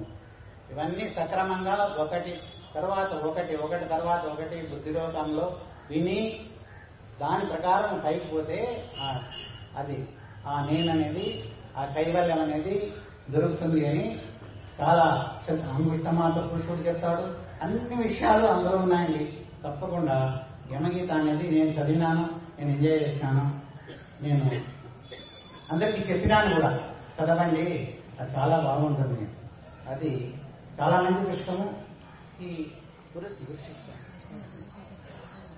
సో మనము చాలా అదృష్టంతో మనం పూలు అనుకోండి, మనము విరిసిన పూలు, ఆ పాట నాకు పూర్తి రాదు కానీ ఆ రోజు కళ్ళలో నీళ్ళు వచ్చినాయి నాకు ఆ పాట పాడుతుంటే. వాళ్ళ కుటుంబ సభ్యులంతా పాడారండి. మీ పాద సేవకు పూలై పువ్వులై పూచాము. ఎంత బాగుందో. మనమంతా పూలు కాదండి ఇప్పుడు. ఇక్కడికి వచ్చినారా అందరు? వచ్చారా? అందరూ వచ్చారు చెప్పండి. ఆ పూలకి అంత పరమ గురువులు, అంత సాధు స్వభావులు, అంత పరమాత్మ తత్వం ఉండేవాళ్ళు, కోటి సూర్య ప్రకాశకులు ఉండేవాళ్ళు. వాళ్ళు సింపుల్గా నిరాడంబరంగా మనకు జ్ఞానం ఇచ్చేదానికి మాస్టర్ గారిని మనకు పంపిస్తున్నారండి.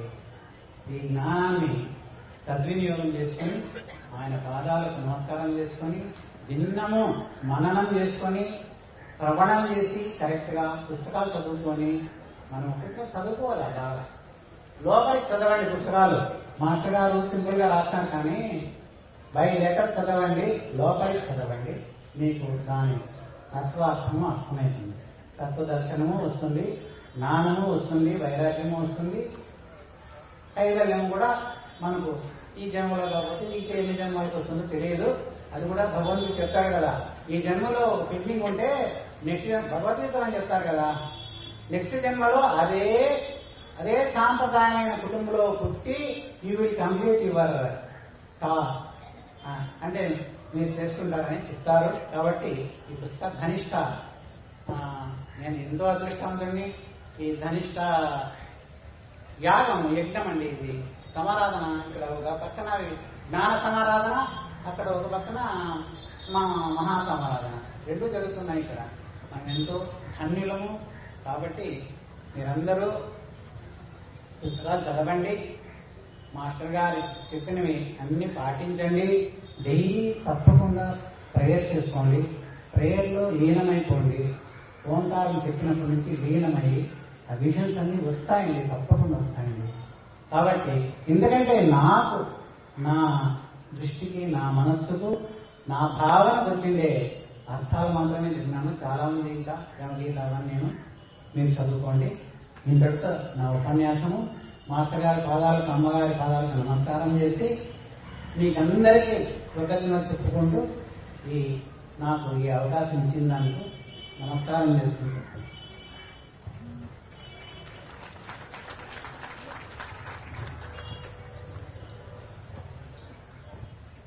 శ్రీ గురుభ్యో నమః. గురు పూజ వేదికను ఆవహించినటువంటి పరమగురు దివ్యతేజానికి నమోవాకములు. ప్రత్యక్ష గురుస్వరూపులు మాస్టర్ పార్వతీ కుమార్ గారి పుణ్య దంపతి పాదపద్మములకు హృదయపూర్వక నమస్కారం. మాస్టర్ గారి రచనలు చదువుకుంటే ప్రవాహం ఎలా ఉంటుందో ప్రభాకర్ గారు మనకి రుచి చూపించారు. అది సత్యమైన విషయం. పుస్తకాలు శ్రద్ధగా చదువుకుంటే వాటి గురించి అంతంత జపానం ఇస్తుంది. చాలా సూక్తి చేశారు. నాకు అప్పగించిన బాధ్యత ఒకటి ఉన్నప్పటికీ ఒక్క రెండు విషయాలు సందర్భానుసారంగా ప్రస్తావించి విషయాలు తెలియజేస్తాను. మాస్టర్ గారు అందించేటువంటి రచనలు విశిష్టమైనవి. విశిష్టతే కాకుండా అత్యంత ఆచరణాత్మకమైనవి. అది అవగాహన అవ్వకపోవడం అనేది సాధారణంగా సామాన్యులు కూడా ఉండదు. ఒక ఆత్మతత్వం వివరించాలంటే ఆత్మతత్వం నేను అనే తత్వాన్ని మామూలు భాషల్లో అది కొంచెం క్లిష్టతరంగా ఉంటుంది. అది అంటే ఏమిటో మనకి వివరంగా విపులంగా మాస్టర్ గారు రచనలో ఉంటుంది. అంటే లింక్ అనే పదం వాడతాం ఆంగ్లంలో. లింక్ అంతా ఇస్తారు. ఎక్కడైతే మొదలుపెట్టారో ఆ మొదలుపెట్టిన దానికి నుంచి చివరకు వెళ్లే వరకు ఎక్కడ డిస్కనెక్ట్ అయ్యదు. పదం కూడా విషయం ఎలాగా ఉండదు, విషయాన్ని పరమావధిలో పెట్టుకుని వాళ్ళ అందిస్తారు. కాబట్టి ఆ లింకులు అనేవి కూడా చక్కగా ఉండి ఒక సంపూర్ణత్వం వస్తుంది. గ్రంథం మీరు పఠనం పూర్తి అయ్యేసరికి అది మనకి మాస్టర్ గారి గ్రంథాల్లో మనం అనుభవిస్తున్నటువంటి మాధుర్యం. అలాగే మనకి ఈ సంవత్సరం వచ్చిన గ్రంథాల్లో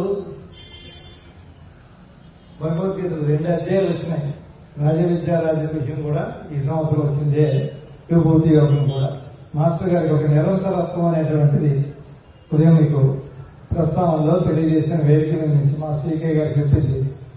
ఏదైనా ఒక పనిని ఒక సమయం నియమం పెట్టుకొని చేస్తూ ఉన్నట్లయితే ఆ నియమంలో పెట్టుకుని పని చేసే విషయాలు పెరుగుతూ ఉండాలి రోజుకి అని మాస్టర్ గారి జీవితంలో నేను చూడటం జరిగింది. ఈ రోజు ఈ టైంకి పనిచేద్దాం అంటే ముందు రెండు పనులు పెట్టుకుని చేసేవారు. ఆ రెండింటి మీద సాధించగలిగిన 3, 4, 5, 10, 12 ఇప్పుడు లేచి నిద్ర లేచి నిద్రపోయే వరకు ఒక విధానం ఉంటుంది. ఆ విధానం తప్పదు. ఒక చిన్న ఉదాహరణ చెప్పి నేను ప్రస్తావనకు వస్తాను. నావాణి మాసపత్రిక ఈ మధ్యకాలంలో చాలా సమయానికి వస్తుంది. మనకు 4 రోజుల కింద ఒక సదస్సు జరుగుతుంది విదేశీయులకి. మాస్టర్ గారు ఆరోగ్య పరిస్థితులు అనేప్పటికీ సోదరుడు గంగనాయ గారు ఏంటంటే చాలా ఒబీడియంట్ రిమైండర్స్ ఉంటాయి ఆయన దగ్గర. ఆయన చూస్తున్న సరిపోతాం. ఎందుకంటే చాలా వినయంగా అడుగుతారు, చాలా దూరం నుంచి కూడా అడుగుతారు. మమ్మీ చెప్తారు మాస్టర్ గారు సంపాదక ఇవన్నీ. 2 రోజులు అడిగిన మాస్టర్ గారు నేను గురుపూజలకు వెళ్ళే లోపల నీకు చెప్పి అడుగుతాను అయ్యా అని చెప్పారు. అయిపోయింది. తర్వాత తీవ్రమైన కార్యక్రమాలు వస్తుంది. నేను వదిలేశాను. నాకేదో ప్రత్యామ్నాయంగా మాస్టర్ గారు ఏదో టైంలో వస్తుంది లేకపోతే చూద్దాం అని అనుకున్నాను. నా ఆశ్చర్యం గురుపూజలో జాకెట్ సర్దుతో నేను బయలుదేరినాను. మాస్టర్ గారికి అరగంటలో వెళ్ళిపోతాను. ఆయన చూద్దాం వెళ్ళే లోపల కాగితం పట్టుకుని వచ్చాడు సమయానికి. మాస్టర్ గారు నీళ్ళకి పిలిచి సంపాదించి అని చెప్పేశారు. ఎలా సాధ్యపడుతుంది? రిచువల్ చెప్పి చాలా తాపత్ర పడుతూ ఉంటాం. అది రిచువల్ చేయడం తెలియదు. ఆ విధంగా అందిస్తున్నారు కాబట్టి ఆ శ్రద్ధ దాని మీద ఉన్నది కాబట్టి దానిలో ఉన్నటువంటి విషయాలు కూడా అంత క్రమశిక్షణతో ఉంటాయి. క్రమశిక్షణతో ఉన్న ఏ విద్యైనా మనకి అవగాహన అవ్వడానికి చాలా ఎక్కువ అవకాశం ఉంటుంది. ఆ విధంగా రాయటంలో 2 భగవద్గీతలు రాయటం విశేషం ఉంది. రాజవిద్య రాజగృహ్యం కూడా సామాన్యంగా చాలా తలమానికమైనటువంటి అధ్యాయం భగవద్గీతలో. దానిలో మాస్టర్ గారు ఇవ్వకపోలేదు పూజలు, మాస్టర్ కే గారు అందించారు. భగవద్గీత మీద చాలా విశేషమైన విశ్లేషణలు ఉంటాయి. అది మనకి ఆపాదించడం చదువుతున్నప్పుడు మనం ఆచరించడానికి ఒక దగ్గర ఉన్న వ్యక్తి ఒక ఏర్పాటు చేసుకున్నట్లయితే ఈ వేదిక మీదకి దృఢవంతులు అయితే 2 అంగాల్లో వచ్చేస్తారు. కొంచెం అవకాశం లేని వారైతే 4 గంటలు, మరీ కావాలనుకుంటే 5-6 గంటలు పెట్టుకోవాల్సి వస్తుంది. అలాగే మాస్టర్ గారు ఒక స్టేర్ కేసు ఏర్పాటు చేశారు భగవద్గీతగా. నాకు అనిపించింది చదివినప్పుడు ఆ స్టేర్ కేసు ఏంటంటే భగవద్గీత సులువుగా మనం ఆ మెట్లు ఎక్కేయాలి. ఆ మెట్లు ఎక్కితే అది మన ఎలాగ స్థాపితం అవుతుంది భగవంతుడు ఇచ్చినటువంటి. రాజవిద్య రాజగృహ్యం ఇచ్చినప్పుడు ఏం చేస్తారంటే అందరిలో ఉన్న స్థానం, స్థానంలో ఉన్న అందరందరికీ అన్ని సామాన్య అర్థాలు సాధారణంగా సాధకులుగా మనందరికీ తెలిసినవే. అయినప్పటికీ కూడా రాజవిద్య రాజగృహ్యంలో ఆ సూత్రాన్ని మాస్టర్ గారు అందించారు. సంస్థాపరంగా మీకు నేను తెలియజేయకూడదు కానీ ఒక విశిష్టత ఉంటుంది. ఈ పుస్తకం వెనకాల 2 మ్యాటర్ చదివితే అందరూ తలమానికమైన విషయం వెనకాలని మీకు ప్రకటింపబడుతుంది. అలాగే మీరు పుస్తకం వెనకాల చూసేటప్పుడు పుస్తకం అంతా శ్రద్ధగా చదువుకోండి. ఆ పుస్తకం వెనకాల చూస్తే మాస్టర్ గారు ఆ అధ్యాయంలో ఏది ప్రాతిపదికగా వివరణ ఇచ్చారంటే మీకు అర్థమైపోతుంది. మీకు రాజవిద్య రాజగృహ్యంలో అత్యంత అద్భుతమైన విషయం అలాగే ప్రకటింపబడి ఉంటుంది. అలాగే విభూతి యోగానికి వస్తే నేను కూడా ఆలోచించాను. మాస్టర్ గారి గ్రంథాలు తెలుగు గ్రంథాల వరకు వస్తాయి కాబట్టి ఒక కర్తవ్యం ఉంటుంది. జలధర్మంలో మొసలిని, వాయువుల్లో పవనము, అవన్నీ అందరికీ తెలుసు. భగవంతుడు ఏం చెప్తారు కాకపోతే మనకి కథలు ఇచ్చేవారు. జలధర్మం అంటే ఏంటి, ఆ శక్తి యొక్క అర్థం, ఆ బీజం యొక్క అర్థం మాస్టర్ గారు ఈయన ఏం చేస్తారన్న ఉద్దేశంలో చూశాను. వాటికి పూర్వార్థంలో పెద్దలు ఇచ్చిన ఉన్నది, అందరూ సాధారణంగా వివరించే విషయం ఉన్నది. ఏ మాస్టర్ గారు ఆంగ్లంలో 3rd dimension అంటారు. ఆ విధంగా ఇప్పుడు దాంట్లో ఇచ్చేది విభూతి అంటే ఏంటి, మొత్తం ఆయన ఒక్కడి నుంచే వచ్చింది ఇదంతా. కాబట్టి ఈ విభూతులని ఆయనలేనని చాలా చమత్కారంగా అనిపించినప్పటికీ చాలా లోతైనటువంటి సందేశం విభూతి యోగం. నిజానికి సోదరు సత్యనారాయణ రాజు గారు దీన్ని చాలా సంస్కృతిలో వచ్చారు కానీ సమయాభావం వల్ల వారికి ఎక్కువ సమయం ఇవ్వలేకపోయారు. ఏమిటంటే వారు అన్నిటికీ మూలమైనటువంటి ఎవరున్నాడు భగవంతుడు, నేను ఆయన నుంచి సమస్తము దిగువచ్చింది కాబట్టి, దిగువచ్చిన సమస్తము ఆయన వైభవం కాబట్టి, ఆయన విభూతే కాబట్టి విభూతి యోగం అంతా నేను అనే దైవం పలికిన దాంట్లో మనం అర్థం చేసుకున్నట్లయితే ఇవన్నీ వివరముగా ఉంటాయి.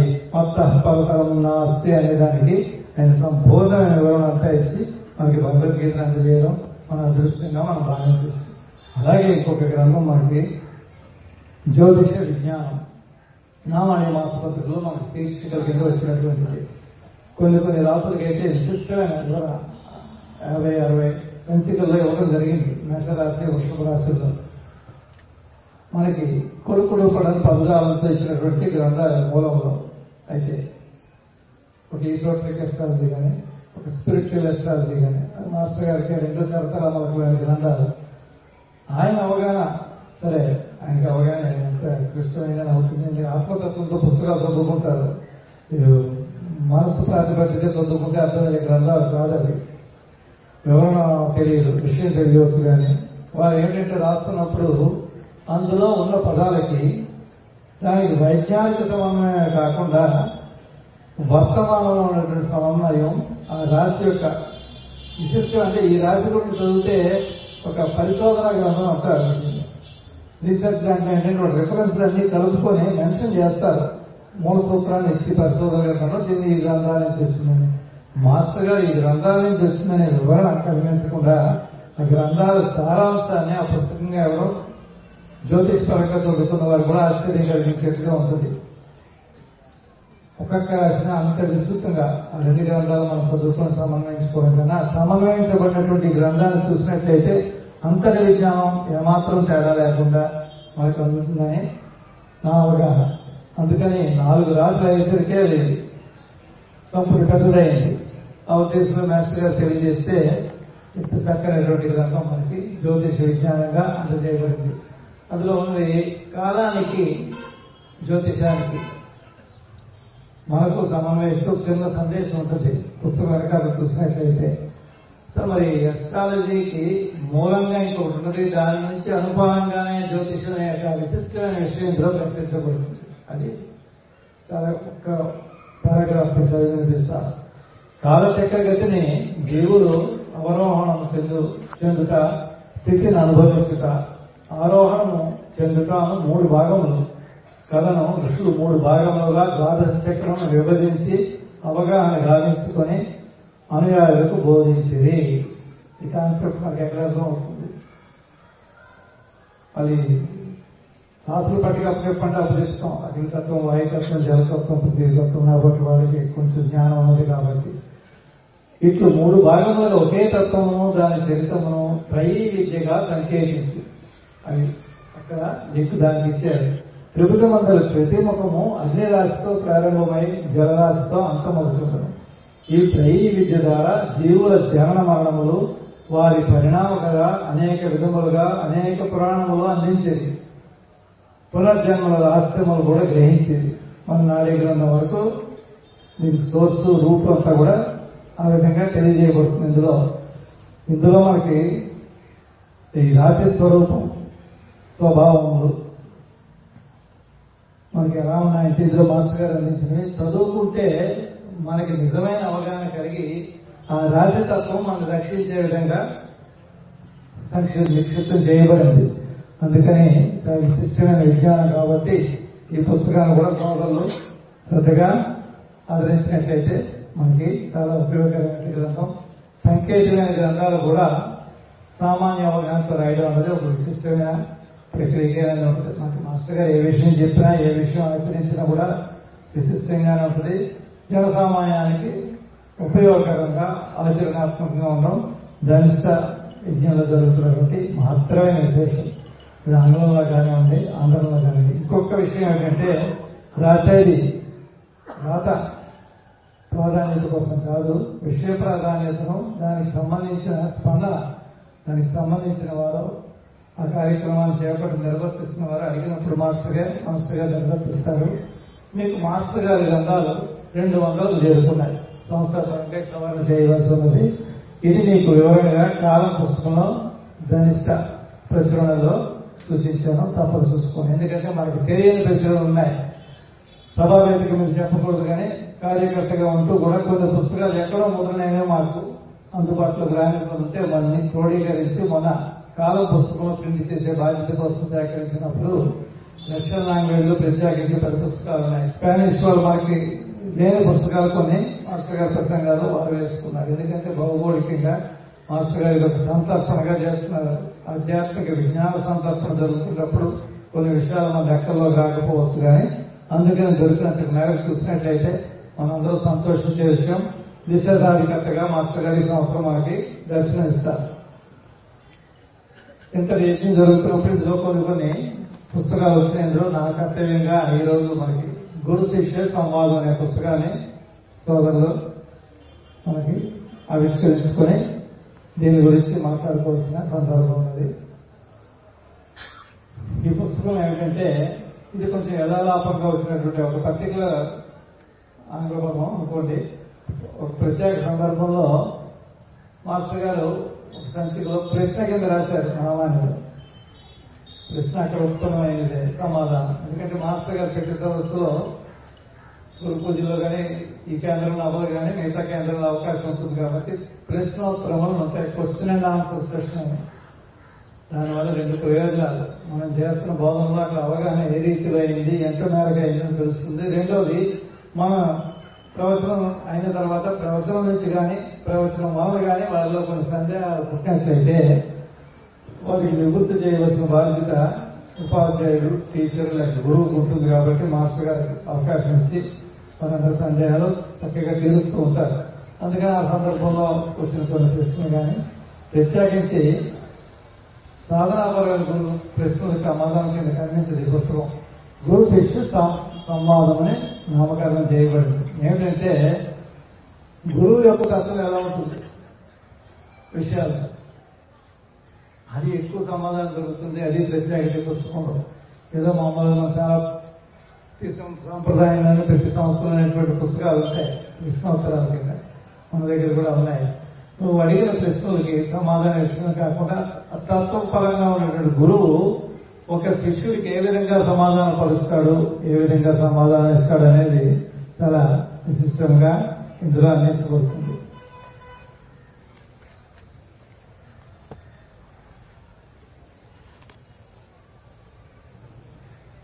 ఈ పుస్తకం వెనకాల నాకు చెప్పినట్టుగా పుస్తకం వెనకాల తీసుకుంటేనే గురువు యొక్క కర్తవ్యం సూచించారు మాస్టర్ గారు. శిష్యుడు ప్రశ్నలు అక్కడి నుంచి గురువు యొక్క అర్హతలు కొన్ని ఉంటాయి కదా, ఆ విధంగా వెనకాల ఏముంటుందంటే సద్గురువు అంటే ఒకటి నీ అందరి రూపాతీతమైన తత్వాన్ని నీకు ఆవిష్కరించేవాడు. నాకైతే సీఏ పరీక్షలో మొదటి ప్రశ్న ఉంటుంది 16 మార్కులు అని, అది కంపల్సరీ అతి కష్టంగా ఉంటుంది. రూపాతీతమైన తత్వం కోసం రూపం దాల్చినటువంటి గురువు ఆవిష్కరించాలని చాలా దాటి వెళ్ళవలసి ఉంటుంది. అది గురుతత్వంలోనే అల్టిమేట్. అందుకని శిష్యుడు ఒక శిష్యుడు వేసిన ప్రశ్నగా దాన్ని మాస్టర్ గారు చిత్రీకరించి దానికి సమాధానంగా ఈ 9 లక్షణాలు తెలియజేస్తారు. అందులో మొదటిది రూపాతీతమైన తత్వాన్ని ఆవిష్కరించారు. నీ మనస్సుకు నిలకడ కల్పించేవారు. ఇది చాలా పెద్ద విషయం గురువుకి, మనకు కాదండి. నీ అవగాహనకు మించిన వారు. మీ గురువుగారు ఏంటంటే ఏదో మనకు తెలిసిన పుస్తకంలో ఉందో ఎన్ని కాలం పుస్తకం ఇస్తూ ఒక పేరాగ్రాఫ్ వేస్తాం మన అవగాహన కోసం. మన గురువుగారి తత్వం ఏంటంటే ఎలా అలా అంత సరిపోతుంది. ఆయన ఏంటో ఎప్పుడు మనకి తెలియనంత ఎత్తులో ఉంటాడు. నీకు ఎంత తెలిస్తే దాని మీద ఒక అమ్మడం బాగా చేస్తారు తత్వం గురువు నువ్వు చేరుకోవడానికి. నీ అందు నీ వరే గోచరించుకోవాలి. భగవతత్వం కూడా అలాగే ఉంటుందని చెప్తారు కదా పెద్దలు.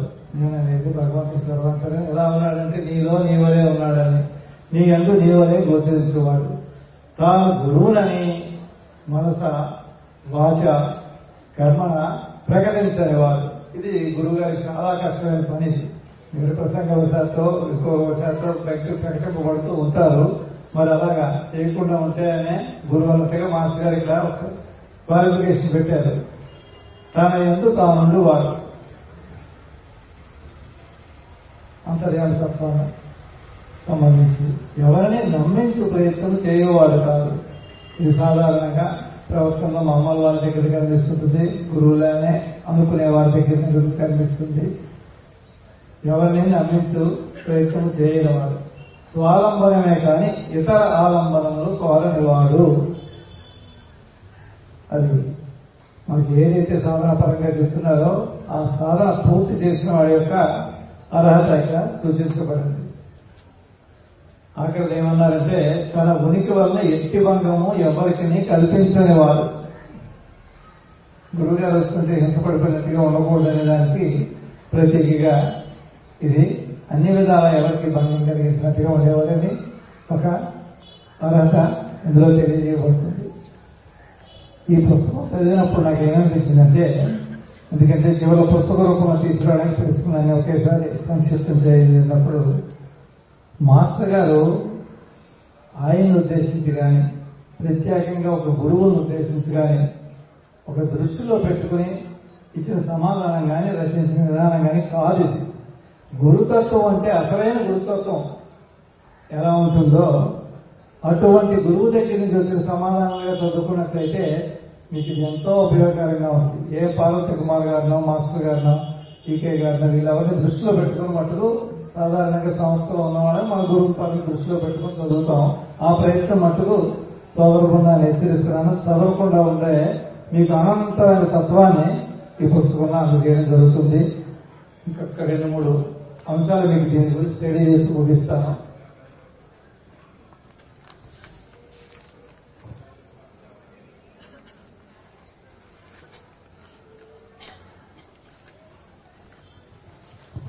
ఒక శిష్యుడు గురువుని అడుగుతున్నారు, మీ స్మృతికై మీ తదనంతరము సమాధి నేర్పవలసి వలన, మందిరం నేర్పవలసి వలన, ఆశ్రమం కట్టవలన?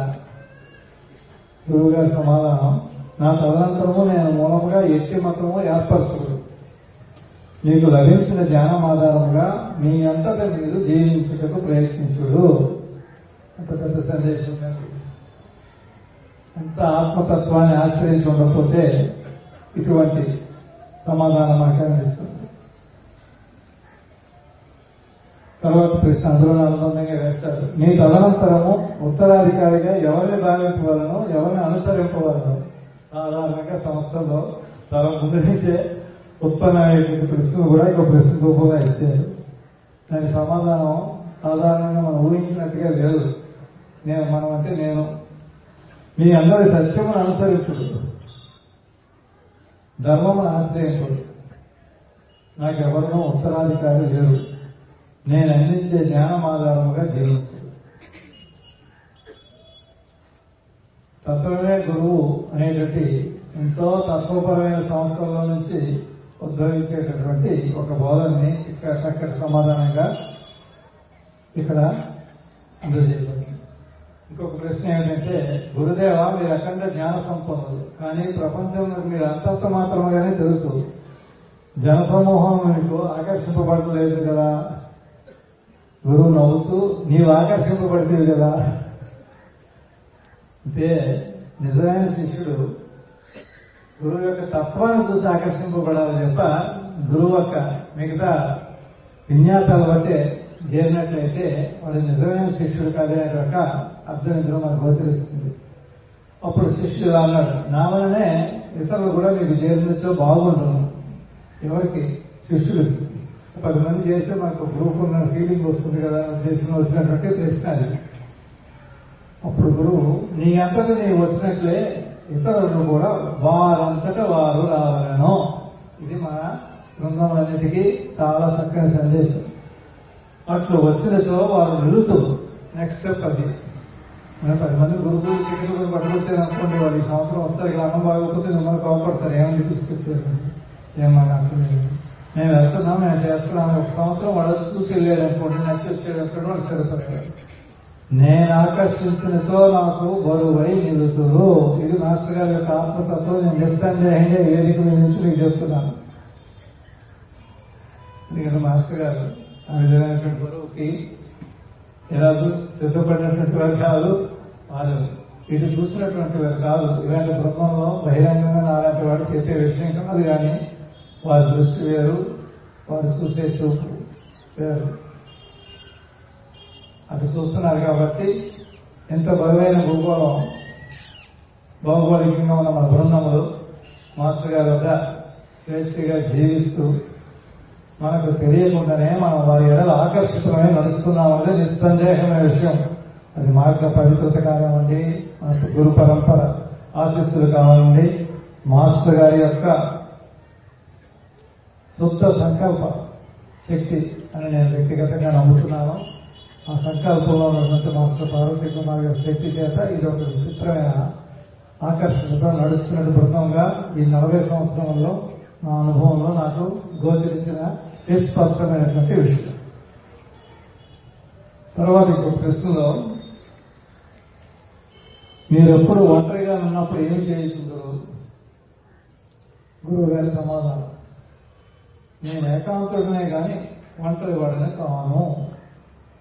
నీలోనికి నీవు చొచ్చుకొని పోవుకొనది నీకు ఏకాంతము లభించింది. అతడు నీ పరిసరములు, సంగము, మిత్రులు అందరూ స్మృతి పదం నుండి గాలుగొండరు. అట్టి ఏకాంతమున మరొక ప్రపంచము నీకు అవగతమగును. విశ్వమంతయు క్రమముగా తానుగా దర్శనమిచ్చును. అంతా పెద్ద ఇంకొక సూచన అందరికీ తెలిసిందే. తరకాలం నేను చెప్పినప్పుడు మాస్టర్ గారు తినని మనకి పెట్టలేదు, వారికి అడగనని మనకి అందించలేదు. ఇస్తాం చేయాలి.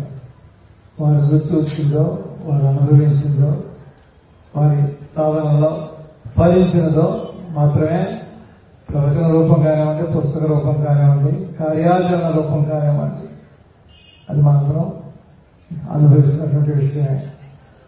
ఒంటరితనము పేదరికము ఏకాంతత రాజరికము, రెండో పదం చాలా విశిష్టంగా ఉంటుంది. ఒంటరితనం పేదరికం తెలుసు కానీ ఏకాంతము రాజరికం మనం అట్ని చిన్న ఆలోచిస్తుంటాం. ఈ 10 మంది చేరే 100 మంది మనం తిప్పుతూ ఉంటే పలకీలో ఇదంతా రాజకీయంగా ఉంటాం. ఒక్కరిని చూసుకుంటే ఏంటో సిక్లీ ఫీలింగ్ వస్తుంటుంది మన ఇంట్లో.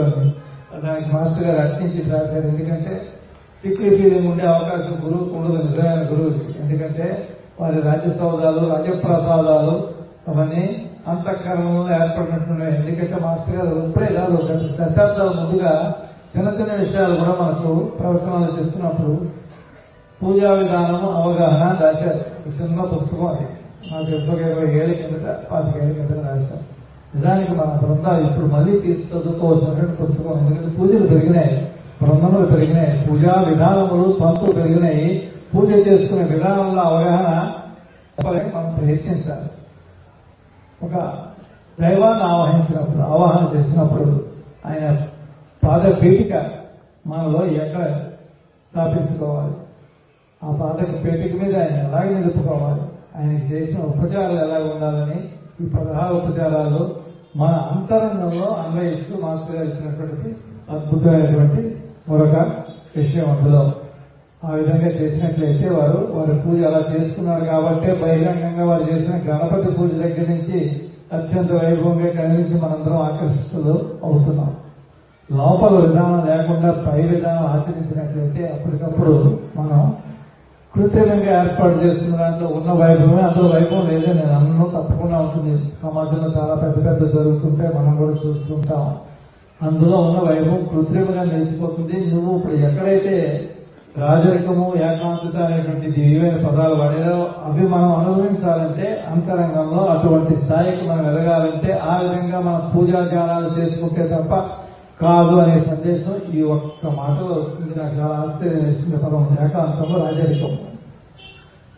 అటుపైన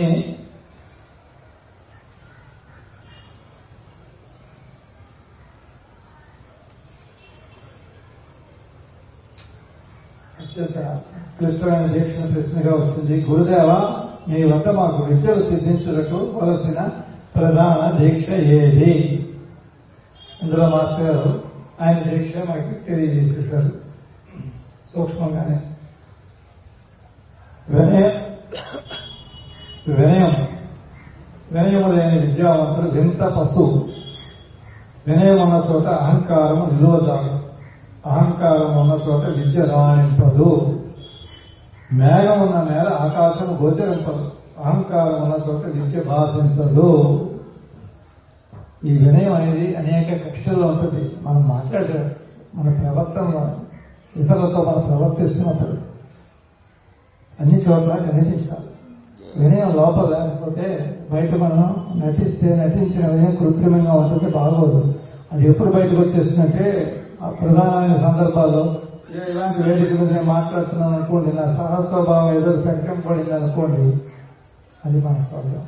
అది అక్కడ ఏంటంటే అంతరంగంలో మనకు వినయం ఉన్నట్లయితే బయటికి వంగిపోనక్కర్లేదు, కానీ లోపల వంగి ఉన్నట్లయితే విద్యలు సిద్ధించటకు, విద్యలు నేర్చుకోవడానికి అహంకారం ఉన్నప్పటికీ విద్యలు నేర్చుకున్న వాళ్ళ కర్ణాదులు భారత రామాయణాలను చూస్తే అహంకారంతో మితమైన విద్యలు నేర్చుకుంటూ ఉన్నారో వారు సిద్ధి పొందలేదు, ఆ విద్యలో అవసరానికి అక్కడ కాలేదు కదా. అందుకని వినయాన్నే ప్రధానంగా మాస్టర్ గారి దగ్గర మనకి అది చాలా కనిపించేది. వినయం అంటే బయటికి కనిపించిన వినయం. మాస్టర్ గారి లక్షణాలు ఏవో బయటికి కనిపించేవి లేవు నాకు తెలుసు.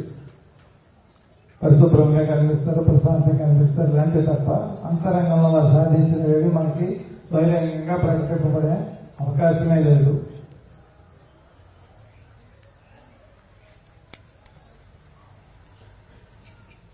గురుదేవ, నాలోని వెలుగు నాకు ఎక్కువ గోచరం అవ్వడం మీరు అట్లా సూచించారు కదా అనగా గురువు చదనం అట్లా ఉండలేము. ముందు పొయ్యని రాజేసి వేడి తేనేరు త్రాగుదాం. శిష్యుడికి ఒక పని అప్పచెప్పాడు గురువు గారు. శిష్యుడు పొయ్యను రాజే అయిపోయినాడు, కానీ పొయ్య ఒక్క నిప్పుకని కూడా కనిపించలేదు. శిష్యుడు నిప్పుకడ ఒక్కటి కూడా లేదు, పొయ్యి నేను ఎట్లు రాజే అయిపోయాను అని గురువుని అడిగాను. గురువు గారు పొయ్యను లోతుగా కెలికినతో తప్పక చిన్న నిప్పు కనుకైనా గోచరించను. ఇదిగో బ్రాకెట్లో పెట్టారు కదా, మాస్టర్ గారు రాసిన చెప్పినా కూడా చాలా క్లారిటీ అనే పదం ఉంది ఆంగ్లంలో, చక్కగా కనిపిస్తుంది. బ్రాకెట్ లో పెట్టి రాశారు, ఇదిగో చూడు మనసు, అది చిన్న నిప్పు కనుక వెలిగి తీసి అందించాను. అది గురువు చేసే పని. అది మనం అడగవలసినది ఒకటే.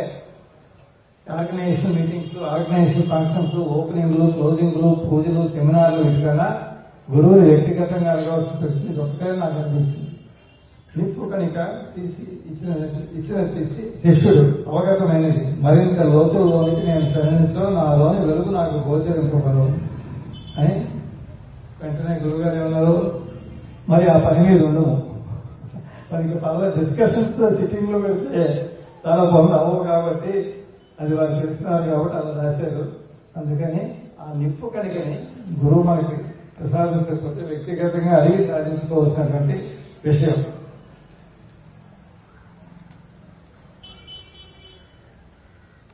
గురుదేవ, సభ్యులు మనం చేయు కార్యములు శాశ్వతము కాదు, మీతోనే అంతరించిపోవాలని తెలిపినారు.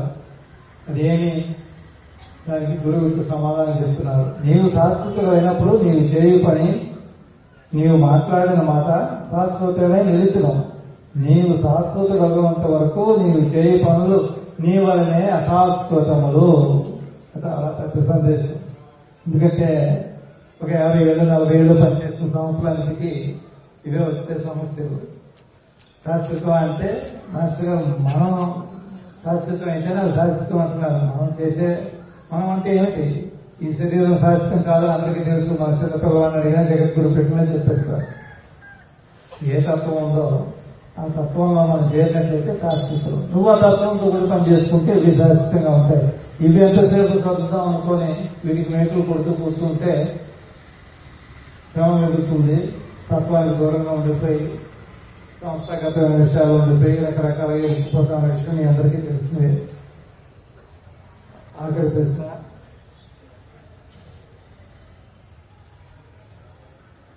గురుదేవ, ముక్తి కోరట జ్ఞానమా అజ్ఞానమా? కోరటం అజ్ఞానం, ఏది కోరినా అజ్ఞానమే. కోరిన వాళ్ళ అడుక్కొడుతున్న వాళ్ళే. అజ్ఞానం అనే దారిద్ర్యం చేత అన్నిటి వలనే ముక్తిని కూడా కోరుతూ ఉంటారు. కోరితే ముక్తి లేదు, ఏమి కోరని వాడే ముక్తికి అర్హుడు. అడిగితే ఇచ్చేది కాదు ముక్తి, తానుగా పొందేది ముక్తి. అది తన ఎందు ఎట్టి కోరిక లేనివాడు ముక్తుడే. అట్టివాడు తన ఎందు తాను ఉంటాడు. అతని సృష్టిలో దేనికి ఆకర్షింపబడడు. తన ఎందు తాను ఆనందిస్తూ ఇతరుల శ్రేయస్సు కొరకు జీవించేవాడు సమస్త వాంఛల నుండి ముక్తి చెందటమే అగును. అది ఏ నిజమైన ముక్తి. వాంఛ అజ్ఞానం, అవరోధం కూడా. ముక్తిని కూర్చిన వాంఛ కూడా ముక్తికే అవరోధము. లోక శ్రేయస్సు కూడా అట్టి వాని నుండి నిర్వర్తింపబడుతున్నదే కానీ లోక శ్రేయస్సు చేయాలనే వాంఛ కూడా వానికి ఉండదు. ముక్తియుక్తులకు వాంఛలే కాదు, ముక్తియుక్తులకు వాంఛలే కాదు, సంకల్పములు కూడా ఉండవు. అట్టివాడు భగవంతునికి పనిముట్టిగా వర్ధిల్లును.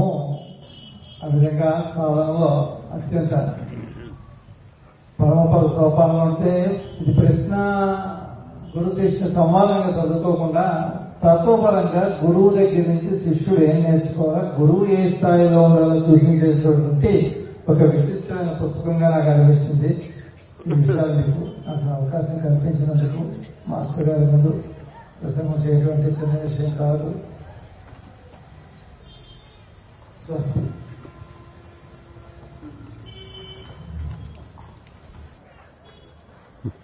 కేవలం మనసే కాక బుద్ధి గది కూడా ఖాళీ చేసి కూర్చుంటే అప్పుడప్పుడు ఆకాశం నుంచి మనకి దిగొచ్చేవి కొంత కొత్తగా వస్తుంటాయి.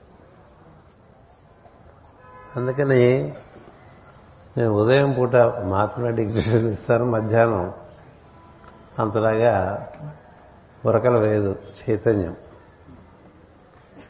ఈ గంగునాయుడు గారు వస్తారు,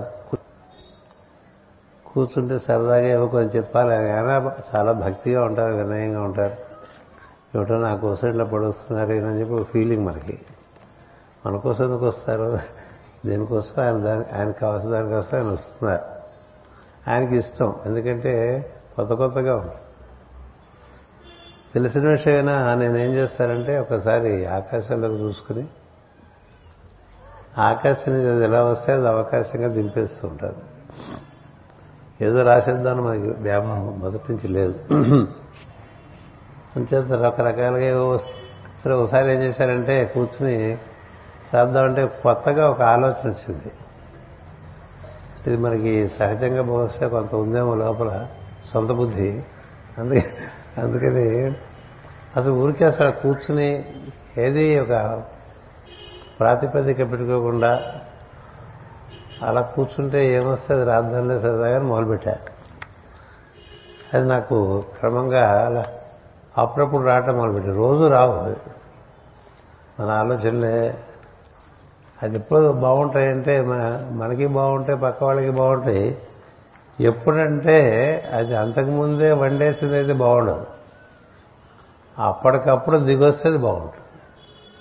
అందువల్ల ఇది మొట్టమొదటి వచ్చింది ఏంటంటే మీ అడుగుజాడల్లో నడుచుటకు అనుమతించుడు అన్నాడు. నా అడుగుజాడలు కొంతవరకే నీకు ఉపయోగం, కొంత దూరం తరిగిన వెనుక ఇక నా అడుగుజాడలు గుర్తింపలేవని అన్నా. కొంతవరకేరా అని అదేట్లో అన్నాడు. శిష్యుడు ఊరుకుంటాడేంటి అంటే రెండూ నేనే, గురువు శిష్యుడు రెండూ ఒకే నేనుగా ఈ ప్రశ్నలు వేసుకుని సమాధానం చెప్పుకున్నాయి. కొంతడు మాత్రమే నా అడుగుజాడలు కనిపించును, అటుపైన నేను ఆకాశ మార్గం సరుదును, ఆకాశమున అడుగుజాడలు ఉండవు, అటుపైన నేను ఇష్టం నేను అయిపోయింది కదా. అది సరే ఏదో బాగానే ఉందనుకున్నాను. తర్వాత ఇలాగే రాట మొదలు పెట్టాయి సరదాగా. రోజు వచ్చేవి కాదు, వచ్చినప్పుడు చెప్పేసేవాడిని. ఆయన రాగానే వచ్చేది, కారణం ఆయనే, ఆయన లేడీవాడు తమాషా. అదే మాకన్నీ మనం అనుకున్నట్లుగా ఏమి ఉండదు కదా, జరుగుతున్నది చూడటం తప్ప. మీరు చూడండి గురుదేవ, మీరు ప్రవచనములు ఇయ్యరు, ప్రబోధనములు చేయరు, పుస్తకములు రాయరు, కార్యక్రమములు ఏమి ఏర్పరచరు, మిమ్మల్ని అనుసరించినట్లు అన్నాడు. ఏం చేయకుండా ఉండేవాళ్ళు ఉండండి అంటారు కదా. ప్రవచనము లేరు, పుస్తకములు రాయరు, కార్యక్రమములు ఏర్పరచరు, మిమ్మల్ని అనుసరించడం ఎట్లు అంటే ఉండు, నా వలనే మీరునూ ఉండు. ఉండుట అనగా ఏమో తెలియను, చిందులు వేయక ఉండటయే చిన్మయ స్థితి. చిందులు వేయక ఉండటయే చిన్మయ స్థితి. మీరందరూ ఉండట ఎట్లా తెలుసుకుని సుఖపడవలను. అంతే, ఉండటం ఏటో తెలుసుకుని సుఖపడిపోంటారా, ఎందుకు ఇవన్నీ అని చెప్పి. సుఖముగా ఉండటం ఎట్లా నా దినచర్య చూసినచో మీకు మీరును చప్పుడు చేయక ఉండవచ్చును. ఆకాశము చప్పుడు చేయక వెలుగుస్తూ ఉన్నది కదా, అదే చప్పుడు లేదు కదా ఆకాశం. వాయువుకి చప్పుడు ఉంది, అగ్నికి చప్పుడు ఉంది, నీటికి చప్పుడు ఉంది, భూమి చెప్పనక్కర చప్పుడు కదా. ఇవేమీ లేకుండా వెలుగుతూ అన్నట్టు కదా బాగా వెలుగుతుంది అంటే ఆకాశం అది ఉంటుంది అంతే కదా. ఈ ఉండడం నేర్చుకుంటే అది చాలా అద్భుతం విషయాలు. అంచేత ఆకాశము చప్పుడు చేయక వెలుగుతును, అదే సమస్తము అందే సమస్తము జరుగుతున్నది అది కదా. దాంట్లోనే అన్నీ జరుగుతున్నాయి, అందులోంచే పంచభూతాలు అవన్నీ చప్పుడు చేస్తే వాడు ఆకాశం చప్పుడు చేయదు కదా. అందుకని గురువుగారు ఇది పరాకాష్ట అనమాట గురుతత్వానికి.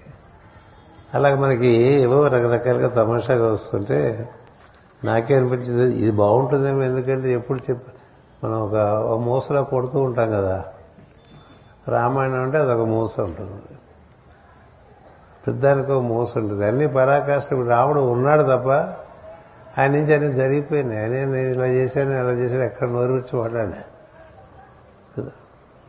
ఎన్నడన్నా నేను ఇలా చేశాను అలా చేశానని చెప్పుకున్నాడు రాముడు? లేదు. కృష్ణుడు చెప్పుకున్నాడా? లేదు. వశిష్ఠుడు గురించి అంటే వాళ్ళు ఏంటంటే చెప్పుకోలేదు కాబట్టి మనకు వాళ్ళ గురించి ఎక్కువ తెలియదు, తెలిసినట్టుగా ఫీలింగ్ తప్ప. అంచేత ఏవో ఇలా తమాషాగా వచ్చి నాకే ఆనందం వేసి ఇది చూడండి ఇది బాగుంటే వేద్దామని చెప్పాను. నేను ఏ పుస్తకమైనా తెలుగు పుస్తకం అయితే నవనీతం ఇచ్చి ఒకసారి మీరు చూసి అంటే, చూస్తే అంటే ఊరికి చూడటం కాదు చదవటం, చూస్తే కుదరదు మనతో. అందుచేత నాకు ఎప్పుడో సమస్య ఉండేది మైండ్లో చిన్నప్పుడు. ప్రహ్లాదుడు హిరణ్యకశిపుడికి ఒక బోధ చేశాడు, ఆయన వెళ్ళే తప్ప. ప్రహ్లాదుడు హిరణ్యకశిపుడికి చిన్న బోధ చేశాడు, ఏంటంటే ఇందుగలడు అందు లేడని సందేహం వలదు, శక్తి సర్వోపగతుండు ఎందెందు వెతకి చూచినా అందందే గలడు దానవాగ్రిని వింటే అన్నాడండి. అదేంటిది? కంటే అనద్దండి, నువ్వు చూస్తే అనే చోట్ల కనిపిస్తుంది అంటే ఓ పద్ధతి, నువ్వు వింటే కనబడుతున్నాడు. దాని మీద చాలా రోజు గిలగిల గిలగిల తను పోతన మార్చిన తప్పు రాసిన అంటే అది మనలో తప్పే, ఏం సందేహం లేదు. అందుకని ఇందుగలడు అందు లేడని సందేహం వలదు, చెక్కి సర్వోపగతుండు ఎందెందు వెతకి చూచినా అందందే గలడు దానవాగ్రిని వింటే అన్నాడండి. వింటే వింటే తెలుస్తుందండి, అందరూ వినరు. అలాగే ఉప్మా పెట్టిందా ఇలా మాట్లాడుతుంటే నిద్రపోతుంటారు అంతే కదా. ఈ ముందు రోజుల్లో పడుకున్న వాళ్ళకి బాగా కనపడతారు, వెనక రోజుల్లో పడుకుంటే వాళ్ళు తెలియని వాళ్ళు కదా. అందుకని వింటే కనబడుతుందండి, అది అది సత్యం, అది వింటే కనబడుతుంది. అలా చూస్తూ ఉంటే కళ్ళెప్పులు వస్తాయి, వింటే దృశ్యం వచ్చేస్తుంది, గుర్తుపెట్టుకోండి. అందుకని ఆకాశగుణం వినటం, శబ్దం ఆకాశగుణం, అగ్నిగుణం చూడటం, మధ్యలో వాయువు ఒకటి ఉంది, స్పర్శగుణం కదా. అందుకని ఈ వింటే అన్నాడు ఏమిటి అని చాలా రోజులు నేను చదువుకునే రోజుల్లో తపన పడేవాడిని. అంటే దానివల్ల అర్థం ఏంటండి, మనం వినాలి, వింటే వెలుగుతుంది, సందేహం లేదు. వినదగిన ఎవరు చెప్పినా బాగా విను, వింటే నీకు కనబడాల్సింది కనిపిస్తుంది. ఊరికి చూస్తుంటే ఏం కనిపిస్తుందండి, చూస్తుంటే ఏం కనిపిస్తుంది. ఇక్కడ యమదేవుడు అంటే ఊరికి సరదాగా టైం ఉందని చెప్తున్నారండి, ఒంటి గంట వరకు ఎలాగో మిమ్మల్ని ఎంగేజ్ చేసేయాలి, అప్పుడే వెళ్ళిపోతే వాళ్ళు కంగారు పడుతారు కదా. పులోమని పరిగెత్తాం, వెంట పరిగెత్తాం కదా. అంచేత యముడు నచికేతుడికి చెప్తూ ఉంటే నచికేతుడు విన్న పద్ధతి ఉందే చాలా ముచ్చటేసేసిందండి. ఎవరు బాగా వింటారో వారి ఏదో చెప్పేవాడికి చాలా శ్రద్ధ ఉంటుంది.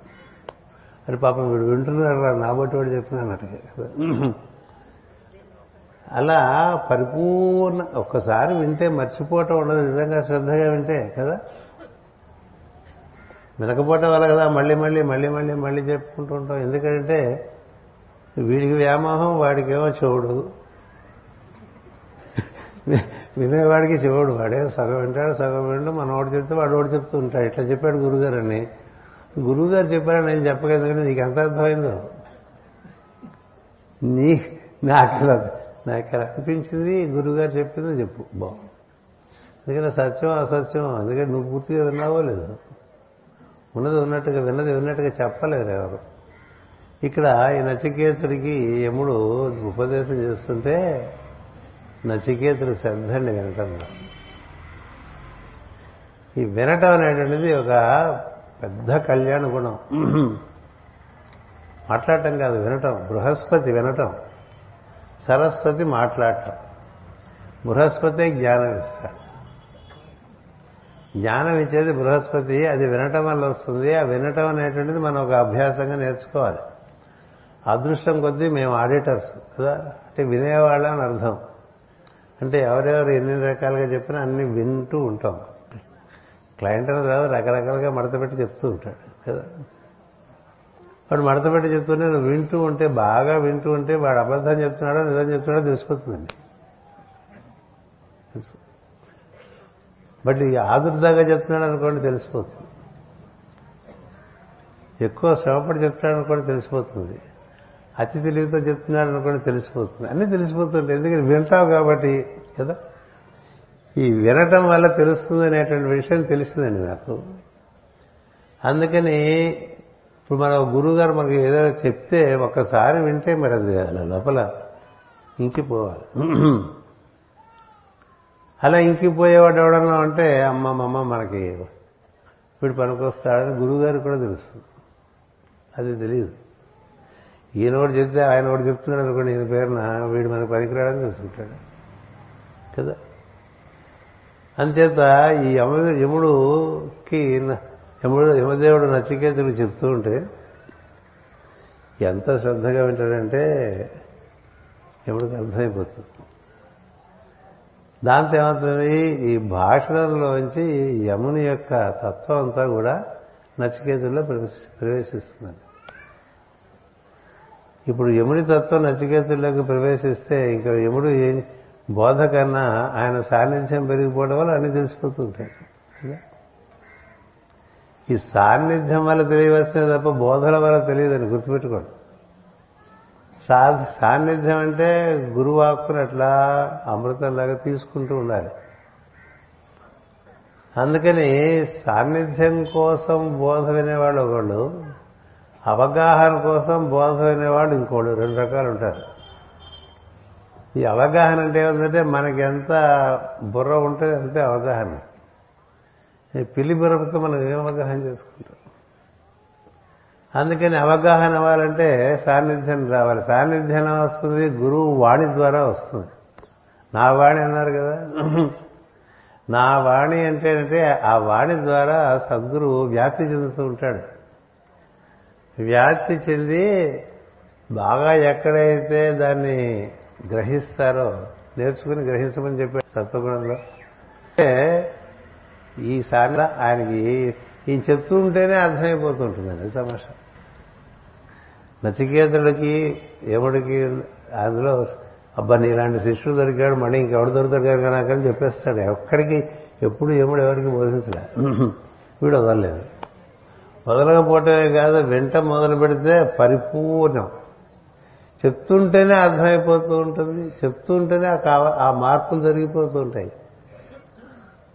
సద్గురు బోధ వింటుంటే ఆ వింటంలోనే నువ్వు పరిపూర్ణంగా వింటే ఆ రసాయనిక చేతి ఆయన చేసేస్తాడు. ఇంక మరి మనం ప్రత్యేకించి మనం చేసుకోగల. అది సాన్నిధ్యం అంటే. సాన్నిధ్యం అన్న పదం అందరం వాడతాం తప్ప సాన్నిధ్యం అంటే ఏంటంటే చెప్తుంటేనే ఆయన వాణి కారణంగా మనలో ఒక రసాయనం అయిపోతుంటుంది.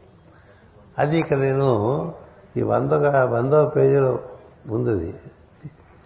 నచికేతునికి యమధర్మరాజు మరణ రహస్యాన్ని అనేక దృక్కోణాల్లో సాధనాపరంగా తెలియజేస్తూ బాలుడైన నచికేతుని యందు తన ప్రజ్ఞా ప్రభావాలను కూడా ప్రవేశింపజేశాడు అని చెప్పారు. తన ప్రజ్ఞ తన ప్రభావం ప్రవేశింపజేశాడు. మరి ఆత్మవైపుత్రనామాసి ఆత్మవైపుత్రనామాసి అని అరుస్తుంటాం కదా, అంటే నీ ప్రజ్ఞగా నీ కొడుకుగా వస్తుంది. అట్లాగే గురువు యొక్క ప్రజ్ఞ శిష్యుడిగా వస్తుంది. ఎప్పుడు గురువు శిష్యుడు చాలా చక్కగా రిసీవ్ చేసుకుంటే కన్సెప్షన్ అవుతుంది, డెలివరీ అవుతుంది. అంచేత బాలుడైన నచికేతుని యందు తన ప్రజ్ఞా ప్రభావాలను కూడా ప్రవేశింపజేశాడు. సద్గురు బోధ చేస్తూనే అదే సమయంలో తదనుగుణమైన ప్రభావాన్ని కూడా శ్రద్ధావంతులైన శిష్యులందు ప్రవేశపెడతాడు. తత్కారణంగా శిష్యుని శ్రద్ధావంతమైన సాధనకు ఆ ప్రభావం తోడై శిష్యుని యందు మేల్కాల్చవలసిన ప్రజ్ఞ అత్యంత త్వరితగతిన మేల్కాల్చుతుంది. ఉన్ముఖమైన ఇనుపముక అయస్కాంత సాన్నిధ్యమున అయస్కాంతమైనట్లు సద్గురువు సాన్నిధ్యమున శిష్యుని ప్రయత్నంతో పాటు అనుగ్రహము కూడా తోడై సాధన త్వరితగతిని సిద్ధించు. యమలోకము చేరిన నచికేతునికి బోధన కన్నా ప్రధానముగా సమవర్తియగు యముని సాన్నిధ్యం అపూర్వముగా అందించడం జరిగింది. అందుకనే ఎంతో మంది విన్నా కొంతమంది వల్ల అది పండుతుంది కదా. ఎన్నో చోట్ల విత్తనాలు వేసినా కొన్ని చోట్లే బాగా మొలుస్తాయి కదా.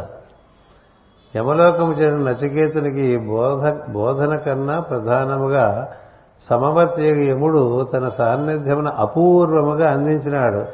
కనుకనే నచికేతుడు లోక ప్రసిద్ధుడై శాశ్వతుడై సాధకులకు మార్గదర్శకుడు అయినాడు. ఇప్పుడు ఇలాంటివి మన ముందు అంటే ఎందుకు చెప్పానంటే ఇది విన్నాడు, వింటే కనబడిపోయింది మరణం లేదని విన్నాడు. అందుకే మాకు ఎలా చెప్పేవాళ్ళు చాలామంది ఉన్నప్పటికీ వినేవాడు లేకపోవటం వల్ల ఆ వినేవాళ్ళు సరిగా పూర్తిగా వినకపోవటం వల్ల వాళ్ళకు తోచింది ఏదో వాళ్ళు ఇది ఆయన పేరు పెట్టుకుని మనం చెప్పేసుకోవటం వల్ల అలా వంకర టెంకర్లుగా అది నడుస్తూ ఉంటుంది. మా ఊళ్ళో సిటీ బస్సులాగా మా పక్కకు వాలిపోయి ఉంటుంది. ఎందుకంటే ఒక సగంలో స్టాండింగ్ ప్యాసింజర్లు ఉంటారు కదా. లాంగ్ డిస్టెన్స్ బస్సులో స్టాండింగ్ ప్యాసింజర్లు ఉండదు. ఈ సిటీ బస్సులో కూర్చున్న వాళ్ళు కూర్చోగా మిగతా స్టాండింగ్ ప్యాసింజర్ మధ్యలో ఉండదు, అది అటు ఒక పక్కగా ఉంటుంది. అందుకని బస్సు ఇట్లా వెళ్తుంటుంది. బస్సు ఇట్లా తయారు చేశారు అన్నట్టుగా ఉంటుంది. ఎందుకంటే నిలబడి వంకరగా ఉండేసరికి వంకరగా అలవాటు ఉంటుంది. అట్లా మనకి వినేవాడు సరైన వాడు కాకపోతే చెప్పకూడదు. ఈ చెప్పడం అనే వ్యామోహం ఎప్పుడు పోతుందంటే సరైన వినేవాడు దొరకకపోతే మానేస్తారు. అది ఇందాక గురు శిష్య సాంప్రదాయంలో మీరు బోధన చేయరు, మీరు కార్యక్రమాలు పెట్టరు, మీరు అది చేయరు, మీరు ఇది చేయరు, ఎట్లా మిమ్మల్ని అనుసరించాలంటే ఉండరా అన్నాడు. నేను ఉన్నాగా నువ్వు అంచేత ఇది ఇలాంటివి మనకి కొన్ని కొన్ని బాగా శ్రద్ధగా చదువుకుంటే ఎన్నెన్ని విషయాలు ఉంటాయో పరమ గురువు యొక్క బోధల్లో. అయితే మనకి వాటిని బాగా నెమరు వేసుకోవాలి. ఇది రొటీన్గా ఉండకూడదండి. చిన్నపిల్లవాడు చెప్పినా వినాలి, పెద్దవాడు చెప్పినా వినాలి, ఎవరు చెప్పినా వినాలి. ముందు చెప్పే కదా వాడెవడో కుర్రాడు పాడుతుంటే విన్నానని. ఏంటి ట్రెండ్ మారినా ఫ్రెండ్ మారడనేది అది ఎంత జ్ఞానం ఉందని. అందులో వాడు రాసేవాడు తెలిసి రాసాడో తిరిగి రాసాడు నాకు తెలియదు. నాకైతే అది చాలా బాగా నచ్చింది, మాటిమాటికి పాటించుకునేవాడిని. ఎందుకని లోపల వాడు ఫ్రెండ్ కదా, మిత్రుడు కదా, వాడు ఎప్పుడు మారడం. నువ్వు ఎన్ని వికారాలు పొందుతున్నా వాడు నీతోనే ఉంటాడు. అందుచేత దానవాగ్రణి అంటే ఎవరు దానవారు అంటే తమస్సు రజస్సు బాగా నిండిపోయినవాడు కదా. అందుకే నువ్వు చూస్తే కనబడదు నాన్న, నువ్వు చాలా వెతికావు కదా. 14 లోకాలు వెతికేశాడు హిరణ్యకశిపుడు. లేడని నిర్ణయం చేశాడు. ఎవరు లేడంటే మా తమ్ముడిని చంపిన వాడు లేడంటాడు. అదేంటి వాడిని చంపేట వాడు లేట. ఈ తమ్ముడిని చంపిన వాడు లేకుండా ఎక్కడ పోతాడు? తమ్ముడు అన్నయ్య నాకు ఎప్పుడు డౌట్ అది. ఎందుకంటే సోదరుడు అని రాస్తే మనకి ఇద్దరు హిరణ్యకశిపుడు ఒకేసారి పుట్టారా, ఒకసారి పుట్టారా? నీ సోదరుని చంపిన విష్ణువు లేడంటూ ఉంటే ఎట్లా? చంపాడు నువ్వే అంటున్నా. అందుకని నీకు చూద్దామని ప్రయత్నం చేశావు 14 లోకాల్లో. అది చూడటానికి అందే విషయం కాదు, వింటే కనబడతాడని. వింటే కనబడటం అనేది ఒక పావుకి ఉంది ఆ లక్షణం తెలుసా. పావుకి వినటానికి చూడటానికి ఒకే ఇంద్రియం ఉంది తెలుసా. వినటానికి చూడటానికి ఒకే ఇంద్రియం ఉన్నదంటే వింటూ ఉంటే కనబడుతూ ఉంటుంది, కనబడుతూ ఉంటే వినదు, కనబడుతూ ఉంటే. అయితే మనకి ఒక లెక్చర్ ఉంది మాస్టర్ గారికి, పాశ్చాత్యం ఇచ్చారు.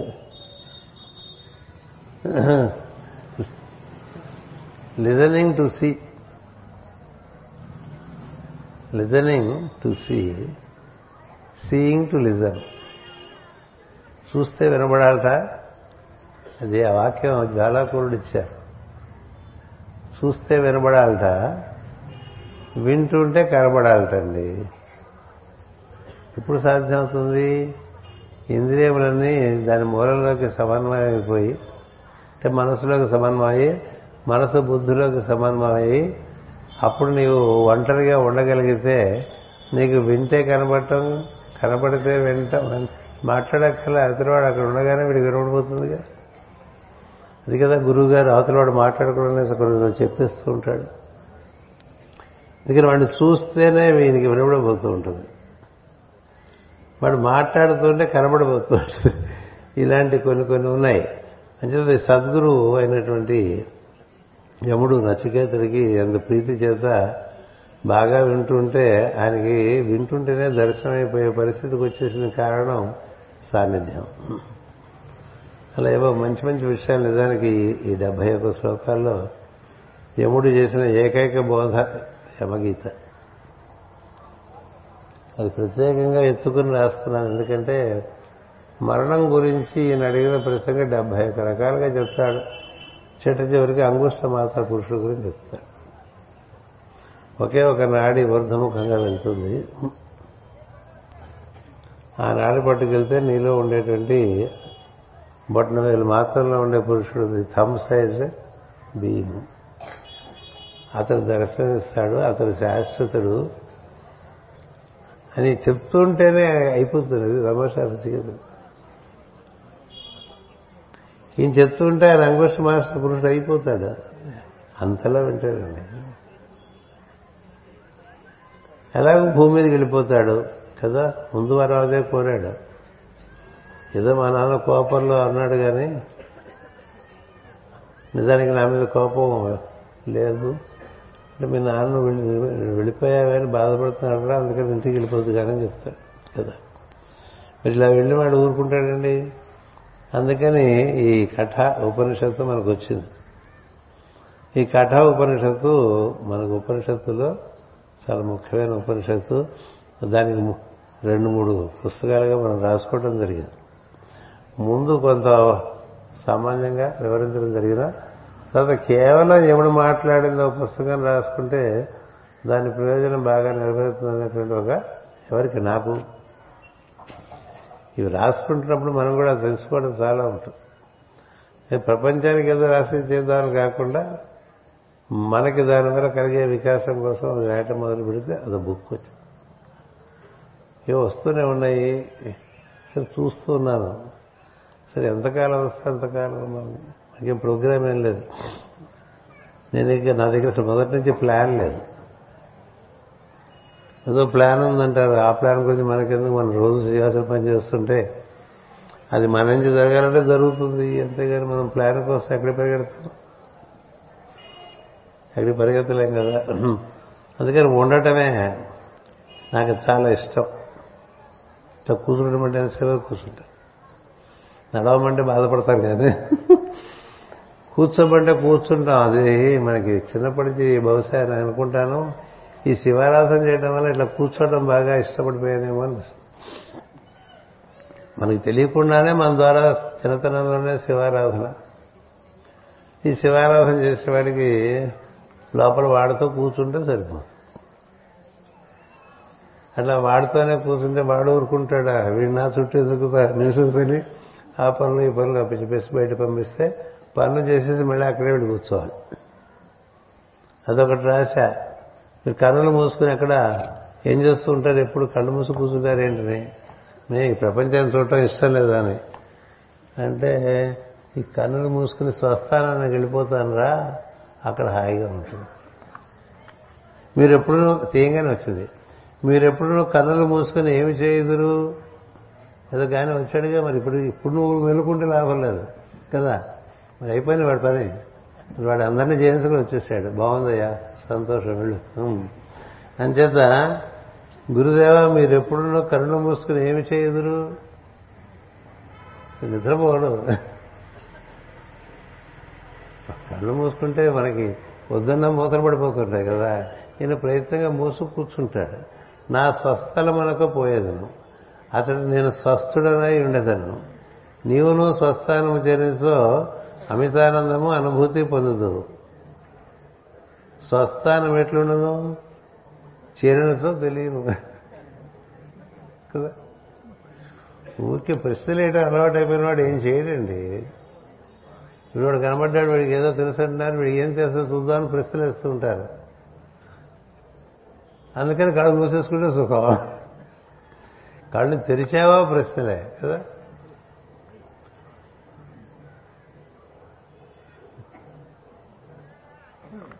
ముప్పై మార్కులు పడ్డారా నీకు? ముగ్గురులో 2 వచ్చేసారు, ఒకడు ఆపగలిగాను. చేరినతో తెలియదు, చెప్పినంత మాత్రం తెలియదు. తినినచో రుచి తెలిసినట్లు చెప్పినచో రుచి తెలియనా తింటే తెలుస్తుంది కదా. ఎట్లా ఉంది ఎట్లా ఉందంటే వాడి బాగానే ఉంటుంది, మన నోట్లో పెట్టుకుంటే కాలిపోతుంది. తింటే తెలుస్తుంది కదా రుచి. అట్లాగే నువ్వు కూడా కళ్ళు మూసు కూర్చో అనేది సరదాగా కూడా పనికొస్తాయి కదా. అండ్ ఎందుకంటే ఇందాక నవనీత చెప్పినట్టే సాంప్రదాయబద్ధంగా సమాధానాలు ఉండవు, అది ఇంకొక దృక్కోణం నుంచి ఉంటాయన్నమాట. అందువల్ల నాకే అప్పుడప్పుడు చూసుకుంటే ఇది చాలా బాగా రాసినే అనిపిస్తుంది. నువ్వు రాయలేదు కదా లోపలికి అనిపిస్తుంది పంటని, మనం కాదు కదా. అంటే మనం కాకపోతేనే ఇవన్నీ వస్తాయండి, ఇంకా మనకు మార్గం లేదు. నమః అనుకుంటారు ఆ విధంగా 1 గంట 7 నిమిషాల వరకు కార్యక్రమం జరిగింది. ఇంకా మనం అంతా వెళ్ళి మళ్ళీ భోజనం చేసి మళ్ళీ పడుకోవచ్చు. ఎందుకంటే ఇక్కడ పొద్దునే కట్టె పొంగలు ఉప్మా ఇలాంటివి పెడితే ఏం జరుగుతుందంటే ఎంతటి వాళ్ళకైనా నిద్ర వచ్చేస్తుంది. వాళ్ళు నిద్రపోయారని మనం అనుకోవడం అది సత్యమైనప్పటికీ మనకి వాడి యందు సింపతి ఉండాలి. నిద్రపోవటం తప్ప నువ్వు చేసే దానికే వాళ్ళు నిద్రపోయారు, సరే పొద్దునే లేచారు కదా. కట్టె పొంగలు పెట్టి మెరుకుని కూర్చోమంటే ఎట్లా కూర్చుంటారు, ఉప్మా పెట్టి మెరుకుని కూర్చోమంటే ఎట్లా కూర్చుంటారు, మిరపకాయ బజ్జి పెడితే కూర్చుంటారు. అందుకనే మీరు అనంతపూరు బెంగళూరు బళ్ళారి వెళ్తే వాళ్ళు మిరపకాయ బజ్జీలు పెడుతుంటారు. నాకు అర్థమైంది ఏంటంటే వాళ్ళకి నిద్ర ఎక్కువ. ఇక్కడే ఉన్నాడు అడగండి కావాలి. బెంగళూరు వాళ్ళకి నిద్ర ఎక్కువ, అంటే కర్ణాటక వాళ్ళకి మనకన్నా ఎక్కువ నిద్రపోతారు. అందుకని వాళ్ళు మిరపకాయ బజ్జీలు బాగా ఫేమస్ చేస్తున్నారు మెలకుగా ఉండటానికి. అందుకన్నా వేరే ఉద్దేశం ఏం లేదు ఆ సాంప్రదాయంలో. నిద్రపోయేవాడికి మిరపకాయ బజ్జీ పెట్టాలి, నిద్రపోనివాడికి కట్టె పొంగలి పులిహార ఇలాంటివి పెడుతుంటే వాడు నిద్రపోతారు కాస్త కదా. అంచేత మొన్నే ఒక జోక్ చెప్పాను, చెప్పేసి ఆపేస్తా ఇట్లా మొదలు పెడితే మేము ఆగలండి, అది బాధ. ఒక కొడుకు పుట్టాడు. ఆ కొడుకు మహా యాక్టివ్ వాడు. ఎంత యాక్టివ్ అంటే వాడితో ఆడుకోవడానికి ఎవరు వచ్చేవాళ్ళు కాదు, అంత యాక్టివ్ వాడు. అందుకని వాళ్ళ నాన్న ఆడుకుంటూ ఉండాడు వాళ్ళతో. వాడికి ఒక కొడుకు కదా, ఆడుకుంటూ ఉంటే వీడు అలసిపోయేవాడు కొడుకుతో ఆడుతూ. అంత ఎనర్జీ వాడికి ఆ కొడుక్కి. ఒకసారి వాళ్ళ నాన్న కనిపిస్తే ఎలా ఉన్నాడు రా అబ్బాయి అంటే చాలా అందంగా కనిపిస్తున్నాడు ఇప్పుడు అన్నాడు. ఏమన్నాను నిద్రపోతున్నట్ట. కొడుకు నిద్రపోతుంటే చాలా అందంగా కనిపిస్తున్నాడు నాకు, వాడు లేచాడంటే రాక్షసుడు అని చెప్పాడు. అట్లాగా మనకి ఇది నిద్ర గురించి జోకులు. నిద్రపోయిన వాళ్ళు అదృష్టవంతులు, తిన్నవాళ్ళు ఇంకో రకంగా అదృష్టవంతులు, చెప్పినవాడు అదృష్టవంతులు దురదృష్టవంతులు. ఇది భగవంతుడి కనుక స్వస్తి ప్రజాభ్యః పరిపాలయంతాం న్యాయేన మార్గేణ మహీమహేషాః గోబ్రాహ్మణేభ్యో సమస్తు నిత్యం లోకాః సమస్తాః సుఖినో భవంతు లోకాః సమస్తాః సుఖినో భవంతు లోకాః సమస్తాః సుఖినో భవంతు. ఓం శాంతి శాంతి శాంతి.